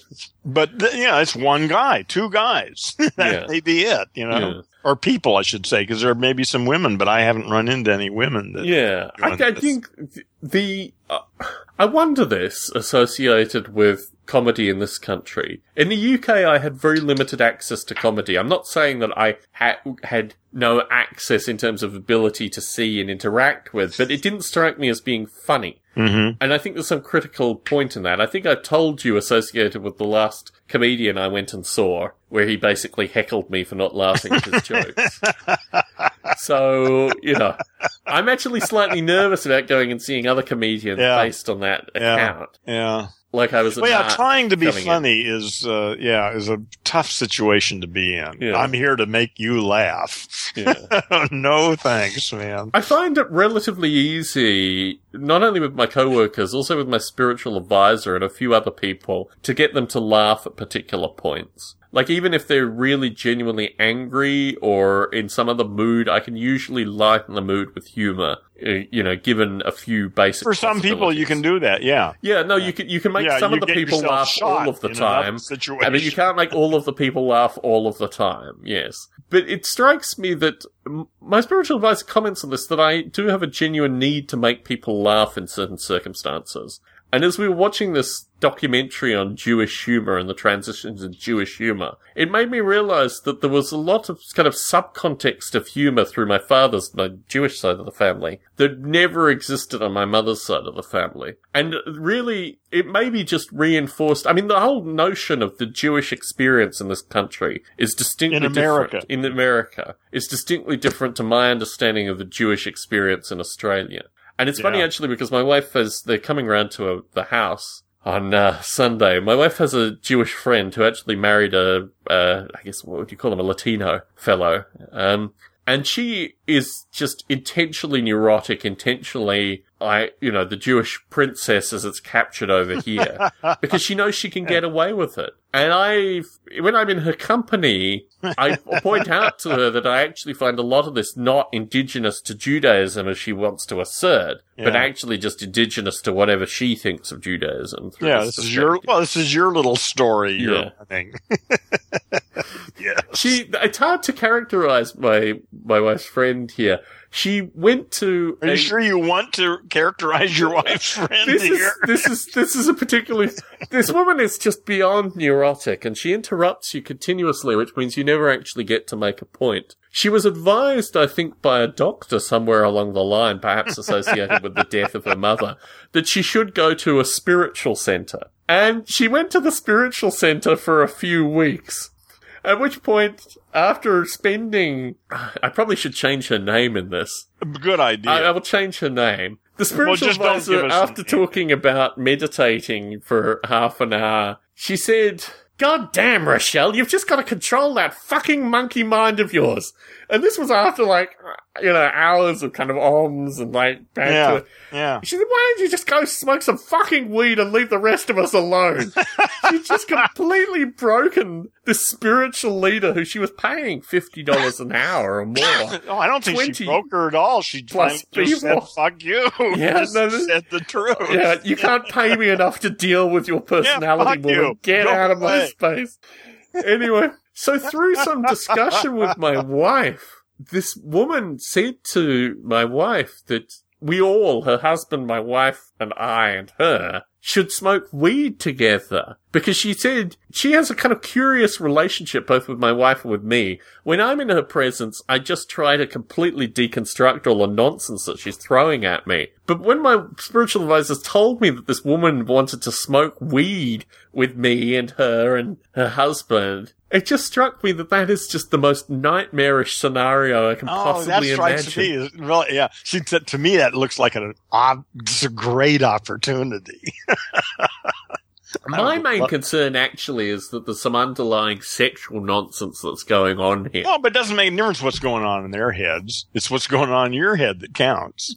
Well, except my perspective on this whole scenario is that it would no, in no way, I mean, even spending time with this person is not particularly pleasurable for me. Yeah, I understand that. But- I'm just saying yeah. that, that if, if you chose to do it, it could be a really interest. Well, again, yeah, to me, that, like, that looks like a great opportunity. Yeah. You know, to let them think whatever the hell they're thinking. I don't even give a shit what they're thinking. Yeah, I don't know whether it's getting older or whether it's working at Netflix or what it is, but my time is really, um, my, my wife Ah, pointed this yeah. out to me, my time is a precious thing. Y- You, You know. the only thing that counts is person seconds. Yeah. That's the unit of value. Yeah. Not minutes, it's Yeah. seconds. And every second you spend doing something you'd rather not be doing, Yes. you have wasted your That life. is the benefit of being an adult, is that you have the control over this. My spiritual advisor said to me through the week that she has another friend who's similarly like this person, who I've called now Rochelle, which I'll continue to call her Rochelle because it's not her name. yeah. And, um, How do we know that? It may really be It's her, not her name, name, but you're me. just using using Believe it to me. throw us off. See? believe me. well, okay. So anyway, it's the, and the purpose of this other woman was to come over while we were working on the house, and so her husband could come over and tell us what we were doing wrong. and I just cut my wife off at that point. Oh, that sounds like said- fun. There's no fucking way. Do not bring these people into my environment. This will not end well. You know. Well, that could be fun though, see, and instructive even. But but I agree with you. You're right. It- yeah, it'd probably be better just not to do that. I mean, w- when you do these things, people will always give you advice, but they don't understand you. They have no personal Well, or any you know, and who cares about their advice anyway? Exactly. Do they really know anything, or is it just their opinion? Th- that is always my assertion. Yeah. So yeah, I mean, if you if you think you can, there's something for you to gain out of it, then I'd go for it. But if there's nothing for you to gain out of it, then why waste your time? Yeah. Yeah. Well, I do appreciate. I mean, through it's funny actually because through my wife's extended quilting circle, she actually knows a family who knows a fellow I work with very closely. So we had this strange situation today where my wife texted me, "Do you know so and so?" And I said, "Yeah, I work with so and so all the time. You know, he's a great guy." Yeah. And it turns out he goes to Ah, that's interesting. he goes cool. to Mexico with this family on an annual basis, and that's how they all know each other. Yeah. yeah Um, so yeah, it is strange these social connections. I've I've typically tried to avoid these things. I wouldn't even label it social connections. I'd Hmm. just say connections. Hmm. There's, you know, there's no point in labeling this shit, really. Yeah. These kinds of things come up and sometimes they're really significant and many times they're not, but yeah. it's good to have your antennas tuned to this kind of stuff. Yeah. Hmm. Hmm. So through the week you watched her. Oh yeah. Yeah. Stimulating. I'm probably going to have to watch it again. Yeah, I haven't watched it yet. I could probably watch it through one of the means I have available to me. I would imagine. One of the fellows who's attending Conscious in the Cloud was a consultant for it and appeared on a series of radio interviews. Uh-huh. associated with it. So yeah, I'll. But I've seen some of his talks, and I, you know, strongly disagree with some of the pr- things that he proposes. Um, so yeah, it's going to be an interesting interaction. But I Well, we yeah, have if we're going to talk about that, you should we have, mutual, yeah, we have mutual respect on a few things, and he's actually one of the few people other than Bob Mottram who's written on the Noble Ape blog. So his name is Steve Omohundro, and he is the president of Possible Research based in Palo Alto. And I think aside from, you know, this, he consults associated with artificial intelligence and general intelligence. Okay, so he was one of the people they talked to Yeah, about this exactly. ge- whole general idea. Yes. Okay, I got it. Yeah. And he's talked ever since on it. I mean, he's, he's Yeah. You know, He's probably a fucking idiot.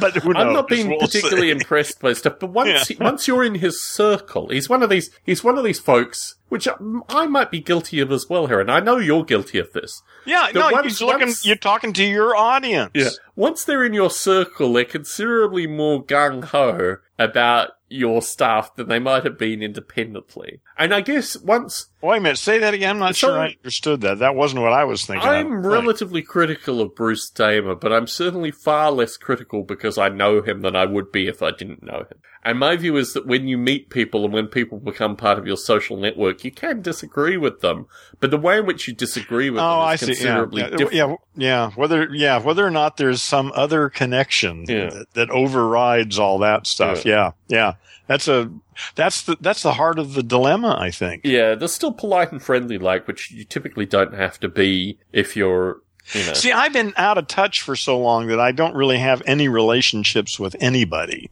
other than sort of professional relationships that I've established here on the web. yeah. So, but that's important. There's the whole idea of establishing a reputation. Well, do you'd say that, and I'm I'm aggressively against that, Heron. Really? I think the whole nature of a reputation is too much based on things that not only do you have no control over, but actually, if you're doing the right thing, you'll probably have a bad reputation. Well, it has to do with the quality of the observer, though. Well, I mean, it's really not up to me. It's That's the exactly motivation. The point. it's, the motivation of the observer. It's not the quality of the observer. Well, well it's it's both. It's probably both. All I'm Yeah. saying is, is you're, really, you're right. It's not up to me. All I can do is my part. But and, the- and then I hope Yeah. that, that there are people who can see that. Yeah, I think a lot of this is better achieved by work effort than it is by concerning yourself with the notion of reputation. Because Well, I you- know I'm not saying it's either or. I'm just no, saying but I'm- one aspect. That's I. I- I mean, my perspective is, and maybe in certain circles, I mean, I'm pretty sure in a number of circles, my reputation is tarnished to non-existent to negative. But having said that, I'd much rather, if I was concerned about that on any level, it would change my approach. Well, no, it, the people you work with now probably have a different opinion of you. Uh, why the past is is really not any measure of this thing. The issue is how you live day to day. Which seems to me to be independent of the reputation that you're talking about. Well, no, well, like I say, it also depends on the person who's observing. Yeah, if a person, yeah, it, that's why I say the market is small, five percent or something. For for most people, that's not probably going to work, but for a few discerning people, uh, they will see that. given the opportunity, you see, I guess the problem is that the reputation that, well, uh, let me, let me paraphrase what I hear you saying. The reputation that you are seeking to get is with individuals who I think are already reputation, this is my critique, are already reputationally flawed. And I think particularly in the domains that we are maybe looking to explore here, then there's circumstances where you're not dealing with the same reputation that you would want to have. It's all very abstract. No, I don't. No, I, I don't. Yeah, I, don't, I have no idea what you're even talking. Uh, about. Let's let's use. It's just concrete within my own mind Mhm. to live and act in such a way that my what I do and what I say I'm going to do are enough in alignment that people aren't going to be pissed off about it. When I interact with KMO, when I appear on his podcast, when he appears on Stone Apes, what have you. Well, now let's talk about when I appear on his podcast. What I'm presenting there could be very much tailored or more tailored to his audience than what I actually present. Well, you can do anything you want. Yeah. Exactly. But I would much rather portray myself as close as possible to the things that I'm thinking about or working on, with the view that if this resonates with anyone and they come back and want to work with me, I want them to be collaborating at that point. Right. Yeah. Right. Yeah. You want to. Yeah. That makes sense. That's exactly why I would be doing it too. I'm looking for people to play with. Mm. However, there are a number of things that concern me about KMO, and a number of things that concern me about the folks that appear on his podcast. And within that sphere, I don't want to be considering reputation as I represent myself to Uh, see, KMO in I- this I- context. Well, I don't even know what that even means. I wouldn't even. To me, that's all irrelevant. The issue is, for me, it's if I have an opportunity or a forum to put some information into the world that I Mm-hmm. think is important, I'm going to take it. yes. You know, and I'm trying to do it as well as I can. I can probably be a lot better than I am, but I'm still going to take the opportunities. So Yeah. that's that. Well, for example, this is an actual example. Now, probably six years ago, uh, Richard Dawkins, through his website, started to deep link some audio that I was responsible for maintaining and some images and then pulled all the text, like verbatim, from the website and put it on his own website. And through this interaction, I was communicating with a few people who were historically part of the Biota community. And one of them went apeshit on me. And she said, you have ruined your reputation by representing this text here, and the way that you've represented this text has tarnished you. You will never be able to interact with Dawkins or his people going forward. And it's all on you. And my experience through that is firstly, I tried quite pleasantly to reach out to Dawkins on a number of occasions. And what I got in response was this quite aggressive and incredibly stupid reaction. By that point, I had no interest in Were you beginning responding to, I mean, getting responses from him personally or from just some guy on his staff somewhere? Dawkins reached out to someone I knew and berated him associated with this interaction. Well, no, I was just asking about the, the Dawkins would not you were just communicate. These head games are not based on wanting to communicate with me. He wanted to communicate with someone he knew was relatively close to me, so this person could then come back and talk to me about it. Jesus. So when you start interacting with these kind of people, you realize that this notion of reputation, which ultimately should work with these people, is Well, something that no, you, like I say, reputation isn't just about you. It's also about the people who are observing you. It's their evaluation of you. If Yeah. they can't evaluate you well, that's on them. yeah. not you. All you can do is try to make it make sense for you. Hmm. The, the rest, but like I say, if you strive to make it make sense for you, I mean, I, I guess that's the integrity I'm talking about is when I say when my, when I do what I say I'm going to do. I mean, that's so simple to say, but that subtly manifests in a million different subtle ways. I Yeah. guess the notion of reputation here, I always associate with the other, for want of a better term. The reputation here is something that the other perceives about me and something that I need to try to cultivate either explicitly or implicitly. My sense is that it has everything to do with every person I interact with. Yeah. And that's all I can be responsible for. Yeah. is that if I do it with it, some sort of integrity with every person, then, um, then everybody who, who's actually met me, you know, if anybody ever asks, they'll, they'll say, well, you know, they won't have anything bad to say about me, I guess. It's that simple.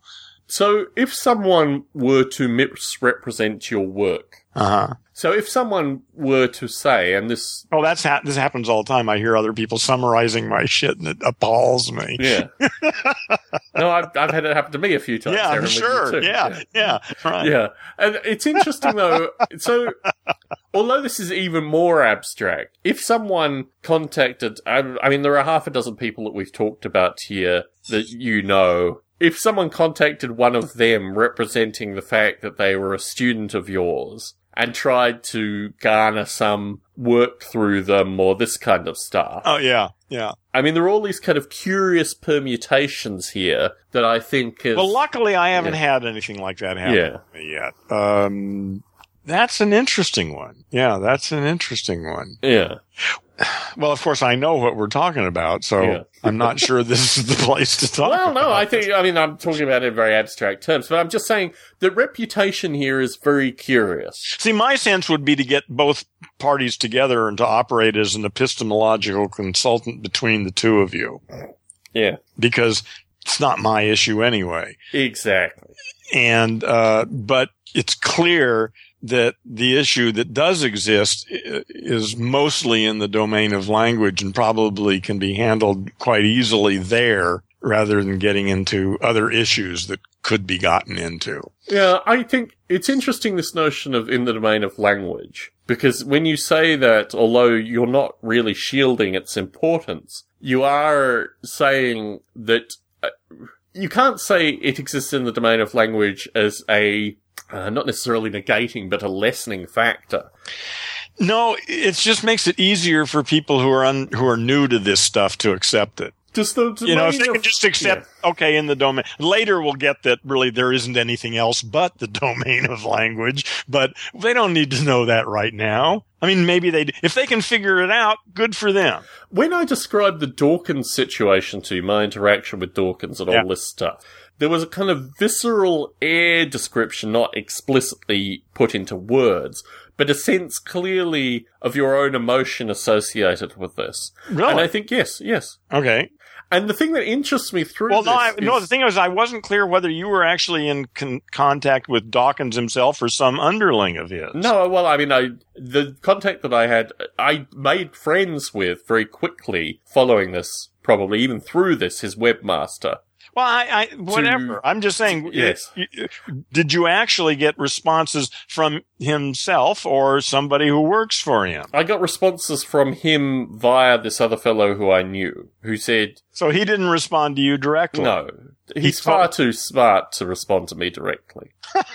I'm serious. No, oh, Yeah. this whole, you know. Okay, so yeah. well, whatever. Anyway, so you've got an email from somebody that works for him saying, no, no, no, no, no, no, no, no, no, no, no, no, no, no. Let me say this again to you, Heron. All right. There was a fellow who uh, created the conference series that Dawkins spoke at, that Douglas Adams also spoke at, who I, over a period of time, because initially this fellow had his own issues with me, befriended. We communicated on a very frequent basis, and he is mutual friends with Dawkins. He's completely separate from Dawkins' infrastructure, although Dawkins mentions him periodically in television specials and things like that, associated with his groundbreaking work in artificial life. Dawkins contacted this person, you know, Red Hot Rage, to then contact me the day following because we were out of phase. They were both in the UK and I was here to give me an account of what Dawkins said. I was able to defuse this guy in about two minutes because I actually passed him links and I said, this is what it is, this is what it is, this is what it is, this is what it is. I think Richard has got the wrong information here. Um, but nonetheless, it was a classic kind of manipulative, you know, schoolgirl ploy here that I was, you know,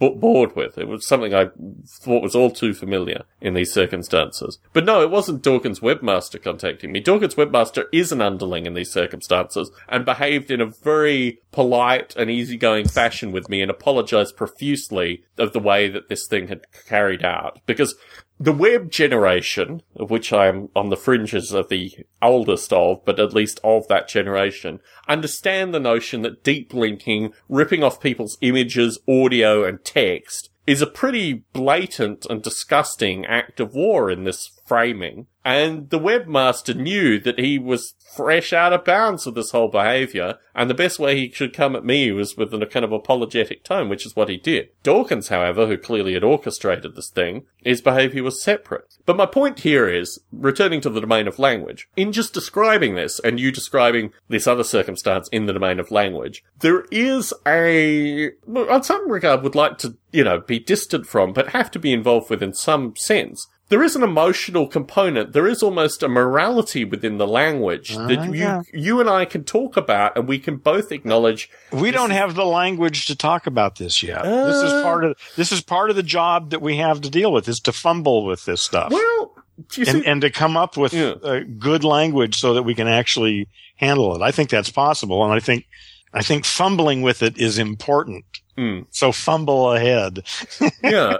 So we haven't really talked about morality and ethics in the scope of language, but clearly, on some level, when we talk about reputation, we have at least the start of a framework where some degree of agreement associated with morality and ethics could exist in these. Ah, that's scopes. interesting. I hadn't thought about it in that light. Yeah. But yeah, this idea of if you if if that really your reputation amounts to nothing more than word of mouth, Hmm. other people's reports Mm, of their interactions with you. exactly. Anything else is bullshit. Yeah. So by that, I guess that's what I mean by reputation. If if the best, if all they can report is well, yeah, he does what he says he's going to do, Mm. then I'd say that's a good reputation to have. But within this, there is still a notion of what bad behavior is. Um, yeah, I guess it's that, uh, well, no, not bad. It's just, no, he, he says one thing, but you can't count on anything he says, but he's a really nice guy.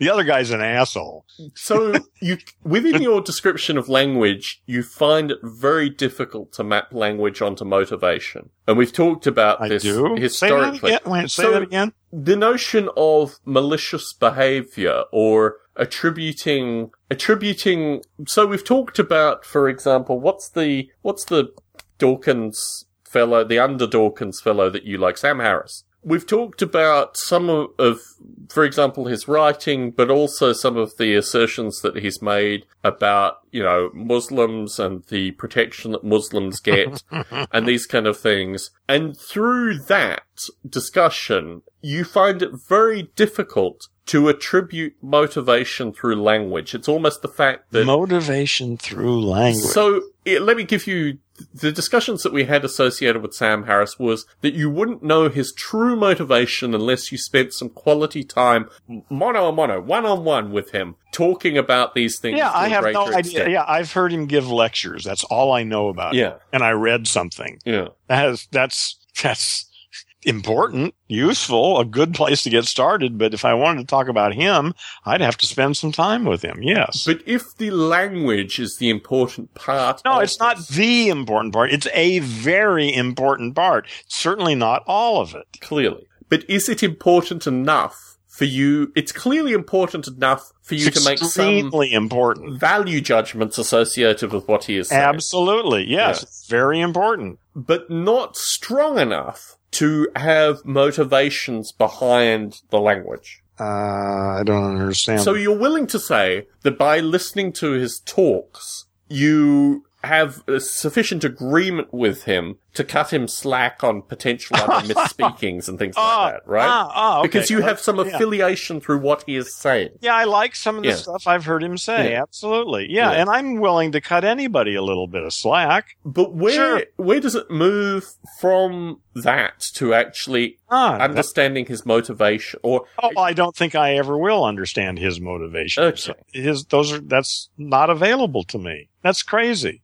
Shit, I So- can barely understand my own motivations. yes, but you can cut him. You can get a sense of him sufficient. So somewhere between understanding his motivations and just listening to his language. I language. don't understand his motivations. All I have is his fucking language. Yeah, but through The rest is what I'm adding to it. But I through the fucking language, you you know you you get a sense that he, there's a kinship there. Right, but that's all in my head. That's just my evaluation. That has nothing to do with anything. That's just, yeah, it feels, uh, on some level, some of it feels really good. So when when I described to you the situation with Dawkins, with the speech and the behaviour around that, and my interaction in these circumstances, Yeah. you obviously have some affiliation with me through this. You may not understand my motivations, but through some of the shit I've said, you've kind of agreed with me sufficiently that you're going to cut me some slack. Very good. I'm just reconstructing this whole thing here. Bear with me, listeners. I hope you're taking good notes. Ah, the slack I cut, man. you know, I'm really looking. we- talked earlier about 4K monitors. Mhm. Uh, have you seen any 4K monitors? Heron, where do I work? Oh, I assume you have. Okay. Anyway, uh, I mean, that's really available. All, all, well, it's available now, but, but, I mean, I imagine the next iMacs that come out are going to be capable of running a couple of 4K monitors. And what I'm looking at, in fact, recently I've started uh, finding wallpaper on the internet for 4K Yeah. and and I've got these wonderful pictures of planet Earth that are just stunning. The thing about E- 4K is that it's going to change the way people make movies. Oh, it's going to change everything. It's going to change the yeah. whole fucking world. Yeah. The, the, yeah. the, the ability to make a movie in 4K that's interesting is very different than even making an HD movie currently. Well, it's it's it's really. I I don't see it any different than the move from film to to you know. Consider to- focal length as a concept here. yeah. You want a situation, we've already seen experiments Yeah. Oh yeah. funny enough, where I work, where you want a situation where you have perfect focus and a depth of focus as well as perfect focus. Yeah. yeah. The cameras that are going to be filming in 4K are going to be distinctly different beasts than even the ones we're really only in the zeroth generation Yeah, of 4K. yeah, yeah. It's just begin. You're right. Yeah. You're right. Uh, ultimately, yeah. Ultimately, it's going to be indistinguishable from reality, but Yeah. that's going to take a couple more generations, probably. But it's getting really good, though. I mean, that's the thing is, I've got a beautiful setup. I got two 27 inch Apple monitors here Yeah. in front of me, and they're 2560 by 1440 Yeah. and I've got really good, uh, you know, high res image. Well, the 3880 by whatever Yeah. for 4K because these are beautiful. But man, if it was up one more level, one more notch, these things would be so stunning and Yeah. 3D too. I mean, you know, I mean, clearly that's coming at some point. So Yes. how long do you think it's going to be before we get really reasonable 3D that just works? Mm. So I think the technology, I mean, my view with regards to 3D is you've got to realize I've only seen in 3D for the past two weeks, Heron. No, but this is a technological issue. This has No, no, nothing no, no, no, no, no, no, no, no. It's a perceptual issue. The- whole nature of 3D, as I've seen it up until now, has been considerably. In fact, I my eyes have seen in 3D, and I've thought it sucked sufficiently that it doesn't appear to be 3D to me. No, I mean, my view is actually that the Where the hell did you get that idea? I talked to an optometrist who told me that my Oh. diagnosis was wrong. Do you remember Oh. that story? No, I mean the original idea. I don't know. I'm confused. Keep going. Yeah, I, I really sorry wanted to return to the whole language morality rap, but clearly you've pulled away from Oh, that, I don't so- care. I- No, listen, we can go into whatever you want. I'm just having fun here. Yeah. I mean, Um, this is my fifth or sixth glass, so, you know, don't blame me. Yeah. the Nate, I mean, I, it, maybe it's the, you know, the philosophy student in me, but the gulf between the Stonian perspective of language, which I think is very strong and very cogent to no doubt a wide variety of listeners and also you know, the Homo sapien in front of you, or at least electronically in front of you in an audio form. You're inside my brain at Yeah. this very moment. Yeah. So let, let me let me let me explore this because the ethics and morality, I think, have always been something that I've wanted to dissect in terms of the Stonian analysis. Yeah. Because I actually think there are components. I think the accusation that the Stonian analysis is pure relativism designed to distance you from Yeah, any yeah, degree of responsibility, I think is probably a poor perspective here. I And think it's just plain flat ass wrong. yeah. But, but that, the burden then becomes In yours. fact, the burden becomes mine for the whole fucking universe. Yes. so Thanks a lot, Bob. this is something that I wanted to explore more because I think we can appreciate that if language is the primary means of communicating ideas, we can still agree that certain behavior, even described by language, even if we don't know the motivations, although you, you've talked very strongly about the motivations being relatively inaccessible, if not impossible to access in terms of others, in particular. Which doesn't stop us from speculating, though. Well, Which is okay. I think it's good to speculate. Sometimes you land on something Yeah. good, you know? So in the past, I've tried to talk about things like genocide as means of instigating some discussion associated with morality and ethics. ah, yeah, yeah. And you've avoided that quite comfortably. Really? Yeah, Okay. yeah. Just the damn story. Well, I can see it. See, well, the thing is, yeah, I can see, I can see making stories for that any way you want to. You know? More importantly, with regards to, you see, reputation kind of goes against some of the Stonian components here because it is Uh oh.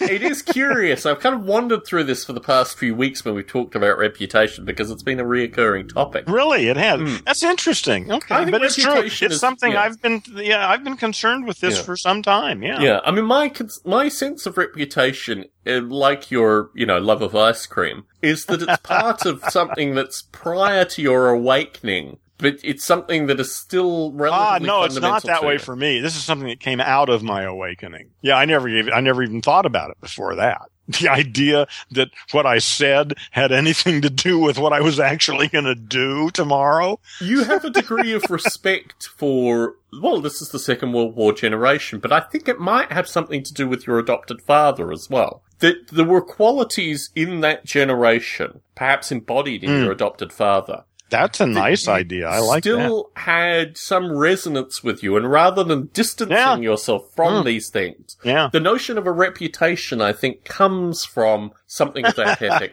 The funny It, thing it is certainly might. that yeah. I've been reflecting very critically. I mean, my grandfather, who was in the Second World War, was a real bastard. I mean, he really was like a hard ass and just a nut associated with a variety of things. yeah, he could be well, a lot of people were assholes. You know, just yeah. because they were in the war didn't change that. Exactly. yes. It just justified that. Yeah. some Well, no, it doesn't even do that. Yeah. But you know, Well, it did for them anyway. It justified they for them. tried to pull it off, Yeah. and they apparently got away with it.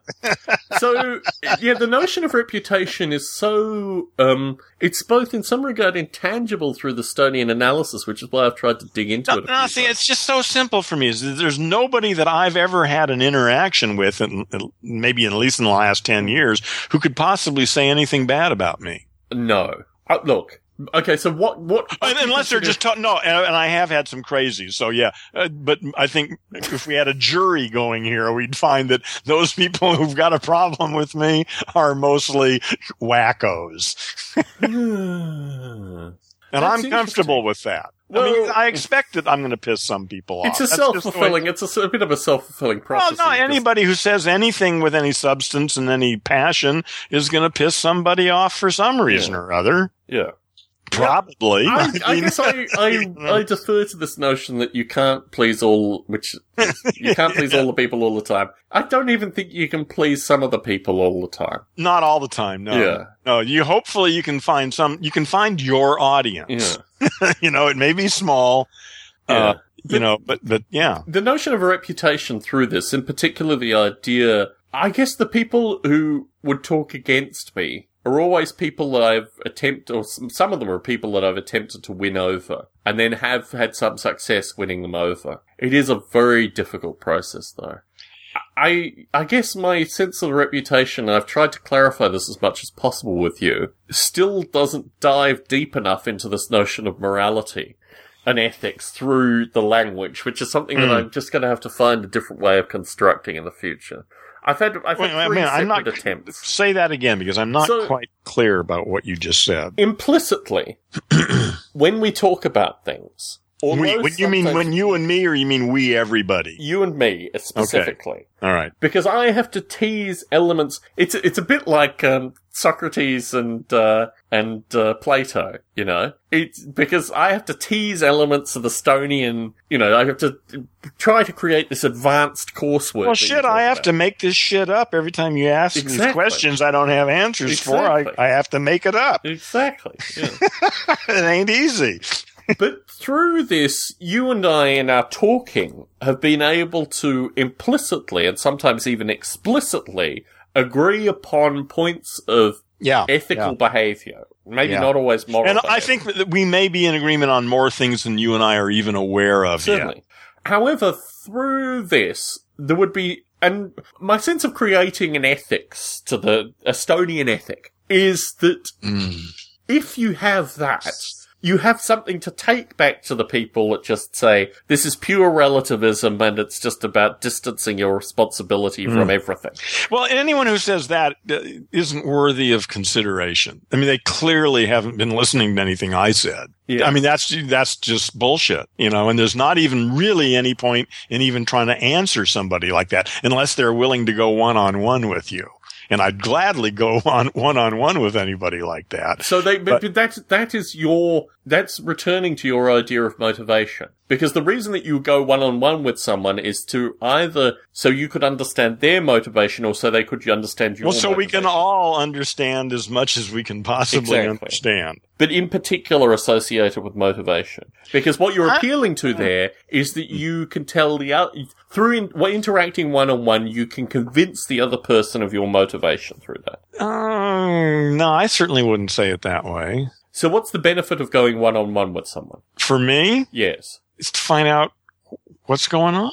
You don't want to use the M word? M word meaning Motivation here? motive. Okay, okay, so that's what you mean by motivation then, is just why are they doing what they're doing? Well, what would you define motivation? Well, well I, I don't know. Well, no, that I'm fine with that. I just I didn't know because motive people throw that word around all over the fucking The- place. the I never know what it- the hell anybody. the way you Why don't you use usually use it very? I, that's not a Mm. big word in my vocabulary. Well, you might not be aware of it, but you do use it. Oh, I, I, I may. Okay, go on. Uh, So- anyway, yeah, if you're talking about is be, you know, do people have some story going on about what they're doing? Yes, they do. Yes. And the easiest way to get access to that is to talk to them one on one. yeah, sure. Yeah. Find out fact- exactly what their story is. In fact, purely listening to them or purely observing or reading their language Better is not enough. well, it's, that helps, but no, you're right because that could be scripted. Yes. That's why it's got to be spontaneous Yes. because there's no time for them to, to you know, it, when it's written, they, they have time to edit it. There's no time to edit when you're talking. As I sat back here, I thought, well, this is my big Friday night date. Don't go here Harris. Getting drunk again. Plastered again. Oh my goodness. yes. The funny thing is, it was only 13 minutes that got you to quaff your wine last. Like, the, it was only 13 minutes for you to finish your wine glass through the last discussion. Oh, we have, that's right. You, you've got them all timed. Yeah, I've got Did you restart the, the recording yeah, I see where it was. and it gets closer together as you get close near the end. Yeah. Guzzling it now, right? Pretty soon it's three minutes of glass. You're just throwing them back. Yeah. M- my view actually is that probably, as has been acknowledged, that I need to delve into this over multiple recordings and doing this all in one night as you continue to consume more and more wine probably produces stuff that in no way should fit into this spectrum of discussion. Really? You think I'm thinking this is really the best part? Historically, it's worked that way, but my view is actually that we're trying to build something here. Okay, let me let me just throw it well, out. you can have these as special ones just for the you know the the the elite people Yeah. who support the the the podcast. We can let them ha- listen to this stuff. Yeah. So How much should we charge them for that? I don't know. My view is actually perhaps we should be paying them to listen to this. Uh, Okay, well, how much should we be paying them then? listeners, submit your amounts. All will be considered. yes, yes. Send us a receipt. Yeah. Or not a receipt, a, bill. A bill. Yeah. so let's okay. So this notion of motivation has always interested me because you're right. it is a Uh, yeah. secondary topic, but it's something that we've discussed, in particular Well, see, me, associated with that's the public story. figures. That's the story. The, the motivation is people have this story. Yeah. And that's, you know, no matter what happens to them, it gets somehow filed into this story that they've got going. And that's the motivation is to, is to make everything fit with the story that they've got going. You may recall, you may not. Maybe four recordings ago, you were a little under the weather and you started talking about married people, and we kind of stuck on this, and it went all, married people. all, Ooh, married people. all every which way wrong.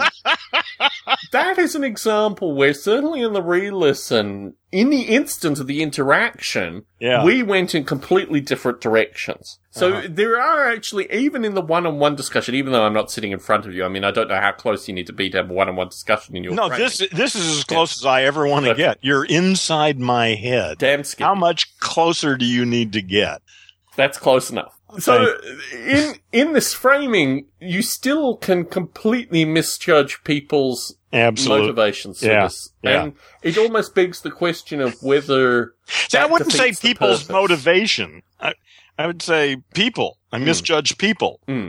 So returning to this notion of ethics within this, Mm-hmm. you and I can have a conversation on some things. Obviously, we can't have it associated with genocide and a few other topics. But on some topics, you and Oh, I. wait a minute. can- I think there's any topic we can talk about. No, no, I understand. I'm not asserting that yeah. we can't talk about. it. I'm just- saying that at the conclusion Those are the of the easy ones, discussions, yeah, genocide, easy topic. The, the conclusions of the discussions, we can have some ethical agreement which Mm. is implicitly communicated. Now, the way in which you des- describe this Mm. in, I'm asserting this, you can correct me, is that our, our narratives, our, um, stories are pre-programmed independently of our interaction to contain similar ethical parts. No, no, I'm not saying that. No, I'm not saying that at all. How would you say? I'm, I'm saying that our story sort of blossoms within us based on us as a sort of mirror for the environment that we are raised in.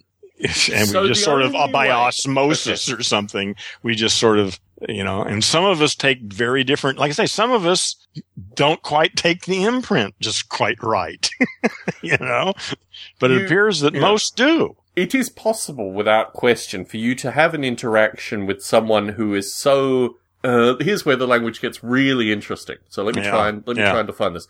Yeah. You are communicating with someone who has tangential, orthogonal, ethical views to you. hmm in that interaction, you can still have some discussion that conveys some form of meaning. Oh, and can even have fun. However, on the ethical points, this is where it gets particularly curious because what we Uh-huh. want in the ethical points is some way that you can either change your change your ethics or agree with someone's ethics independent of explicit language mm. interactions. I So, for example, actually, I don't understand what you okay, let, let me let me explain this to you. All right. We've discussed genocide historically, and I, we and I don't remember if we came to any conclusion or I don't even know what my, if you ask me now, I'm going to have to make up something. Okay, let me tell you. Then Alright. you can agree or disagree with your prior account.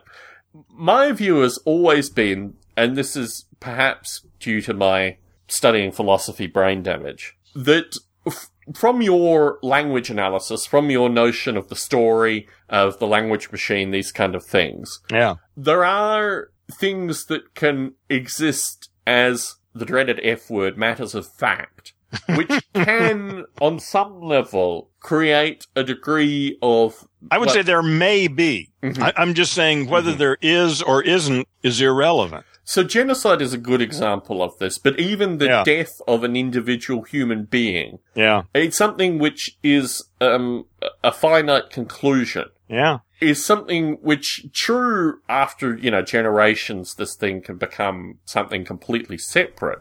But you do, I mean, in abstract terms, you're constantly having conversations and interactions with people where they would describe things completely differently. But there are definitive points. No, we're not. We're constantly in communication with people who define things exactly the same way we do. Well, um, um, people must not exactly. Um, I must be a counterexample to that because Well, I I- constantly find circumstances where Well, you've because I cultivated that. No, no, you've cultivated that and you've developed it and you should stay, take responsibility for it. Yes. The way most people think is uh, probably 180 degrees from the way you think about everything. What I find particularly curious is around certain events that three or four people can have distinctly different stories about the same event. well, every person's got a dis- different story. Well, that goes against what you said previously because you said that there was the Well, same. well, there Yeah. are, yeah, well, both are true. Yes, Yeah. it's not either or. Yes, on one level, anyone who speaks English is is running the same fucking story. Now they're all very subtle variations on that, and they're not all the same. Everyone is unique. But compared to the French story or the German story or the Chinese story, the fucking English story is the English story. It is very interesting, and it's something that I'm very well aware of, particularly because I work with, you know, Russians and Chinese folk and a wide variety of other It's a, groups. they live in a different fucking universe. to a certain extent, yes. Yes. Well, that, th- that's the issue is to what extent, how can we try to figure out how the hell we're going to communicate? Yes. Yeah, it's a, that's a tough question. Yes. Returning to this idea of ethics and whether ethics can, whether there can be Stonian ethics. Mm, When we've Stonian ethics. Ooh. When we've talked about this associated with genocide, Yeah. your commentary has typically been that after, well, even during, but as we talk about it after the fact, the additional weighting that we may put onto it, the additional ethics that we may want to add to it, Because it was a genocide instead of just people die. yes, Yeah. is very much intertwined with the story. Oh, yeah, absolutely. Sure. And I'm moderate. The more we talk, funnily enough, the more I'm sympathetic to this, which is very curious to me because it's No, really. it's, it's not, it's kind of obvious. it's just, you can't get language out of any of this shit that we're doing here. Yeah. But it's I- impossible. What we're doing here is in the domain of language. But you want, through this, you may want to have an ethics that can be based in the Stonian description. Well, that's an interesting idea. I'm I'm open to um, considering that. Yes. However, through an ethics, you need to have a means of, there needs to be, maybe, potentially, possibly, some absolutes through this that enable you to actually, because, No, there's no reason not to have absolutes as long as you understand that you've chosen to make them absolutes. Yeah, no problem. My theories are sort of like that for me now. I mean, they could be overthrown if I find something better. Fine, but I'm pretty much committed to the story that I've got. I like it. I don't, I haven't found anything better, you know, so I'm going to go with it. yes. But who knows? you know, like I say, it might be difficult for this way of thinking this story that I've got to get overthrown, but it's certainly nothing sacred about it. It's just the best story I've come up with. I can't imagine in a year's time. I mean, this was almost my hope through the 16 to 18 months where we didn't communicate was that I would get on the line with a completely And I'd different be different, but it was the same old bullshit you heard before. Yeah.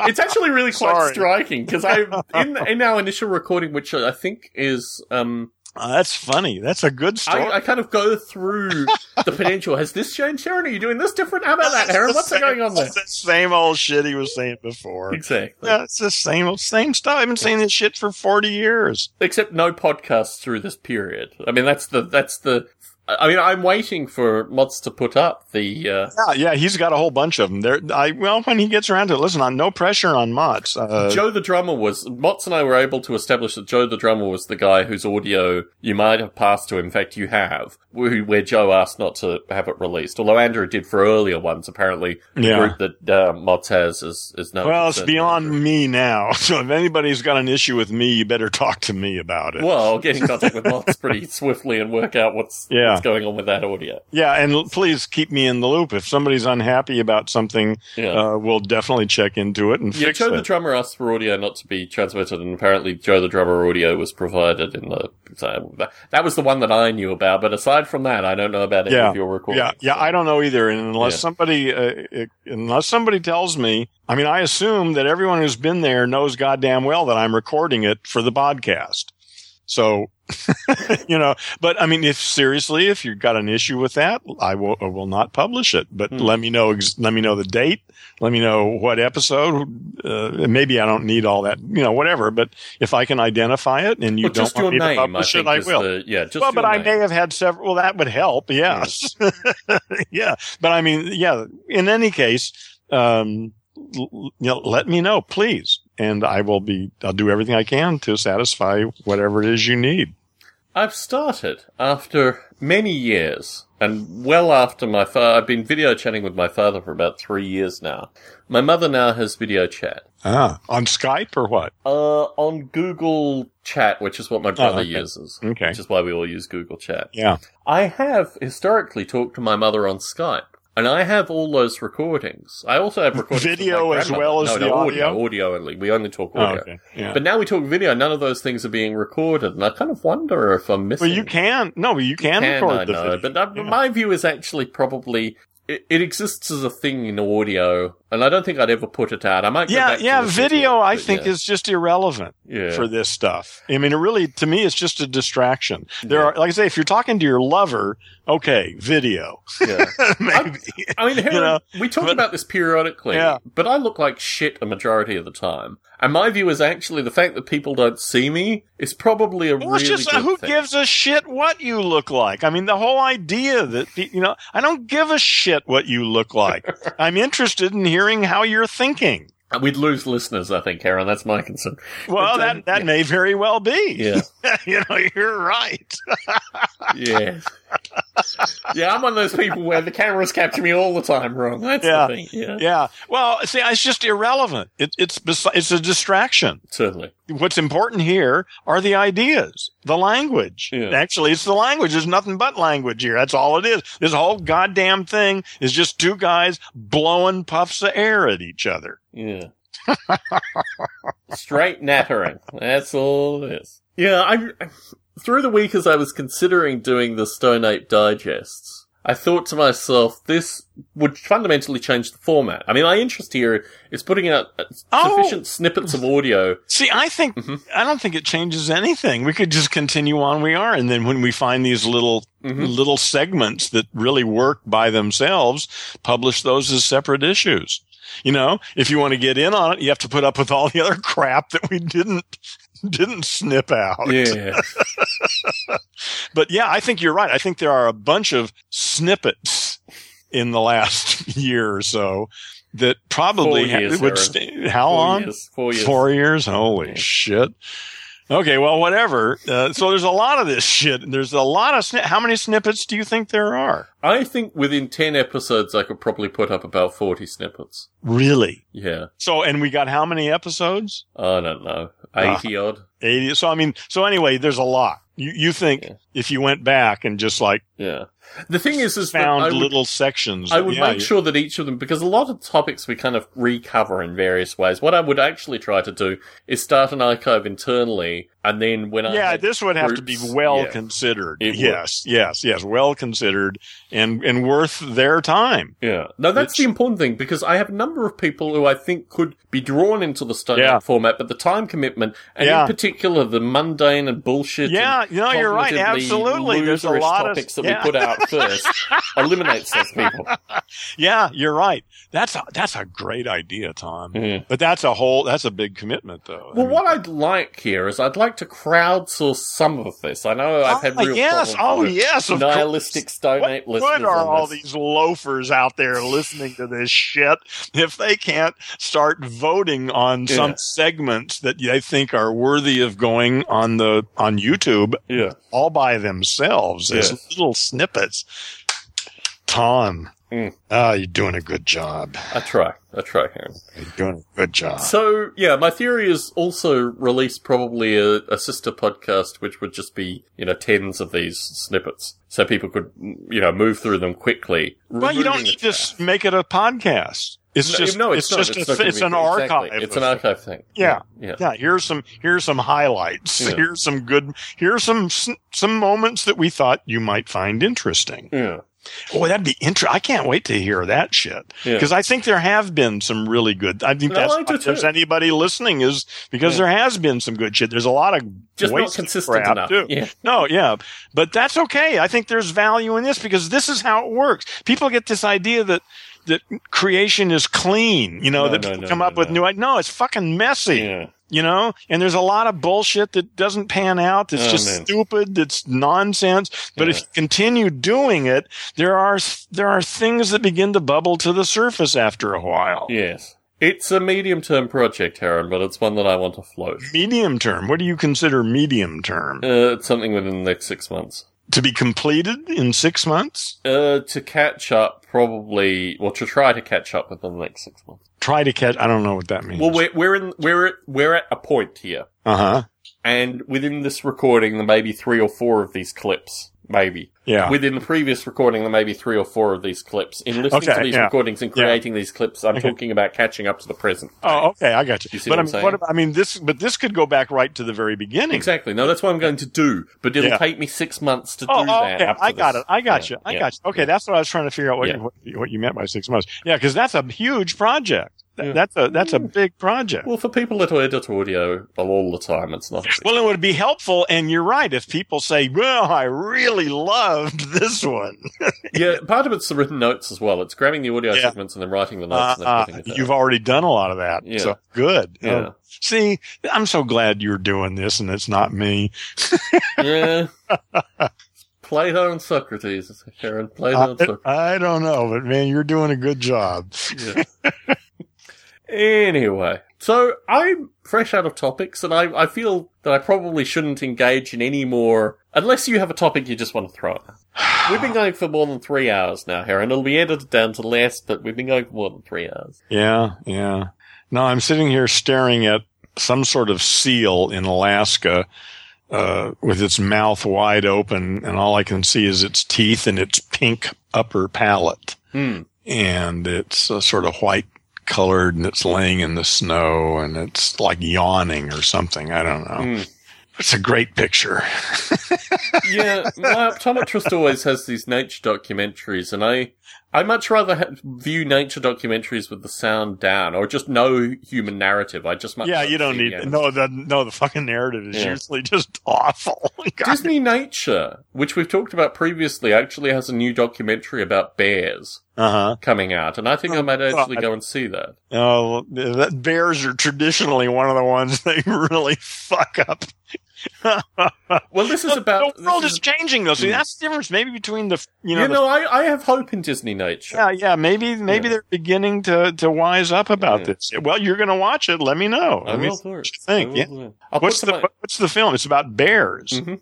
It's about three bear cubs and their mother walking through a part of Alaska. Okay. My uh, hope is that it will not be narrated, and we will just get to the, you know two hours Well, or an hour and a half of yeah. bears. Well, but narration could be good. It, but but it has to, you know. well, Yeah, but who knows what that is? You know. yeah. Yeah. I I look particularly. I've seen The Wolf of Wall Street. I've seen a bunch of these. God, American Hustle. I've seen a bunch of these absolutely crap movies recently, and out of the that, the only one I liked was Saving Mr. Banks, which actually I haven't watched that. movie. That's on my Yeah. It's on my list. I've got it downloaded. It's just sitting there, and I've actually highlighted it because As I, someone who has lived in the UK, the US, and Australia, it it covers those three areas. Yeah, And it also explains very strongly just something that gels very strongly with me associated with my mother and my grandmother because they both were, my mother still is, correcting my grammar. they both were just real brutish hard ass women that just lived that way. And that's Yeah, the way yeah. they It existed. was their world. That Yeah. was yeah, that was their story. Yeah, and, and, you know, very strong feminist figures in their own right.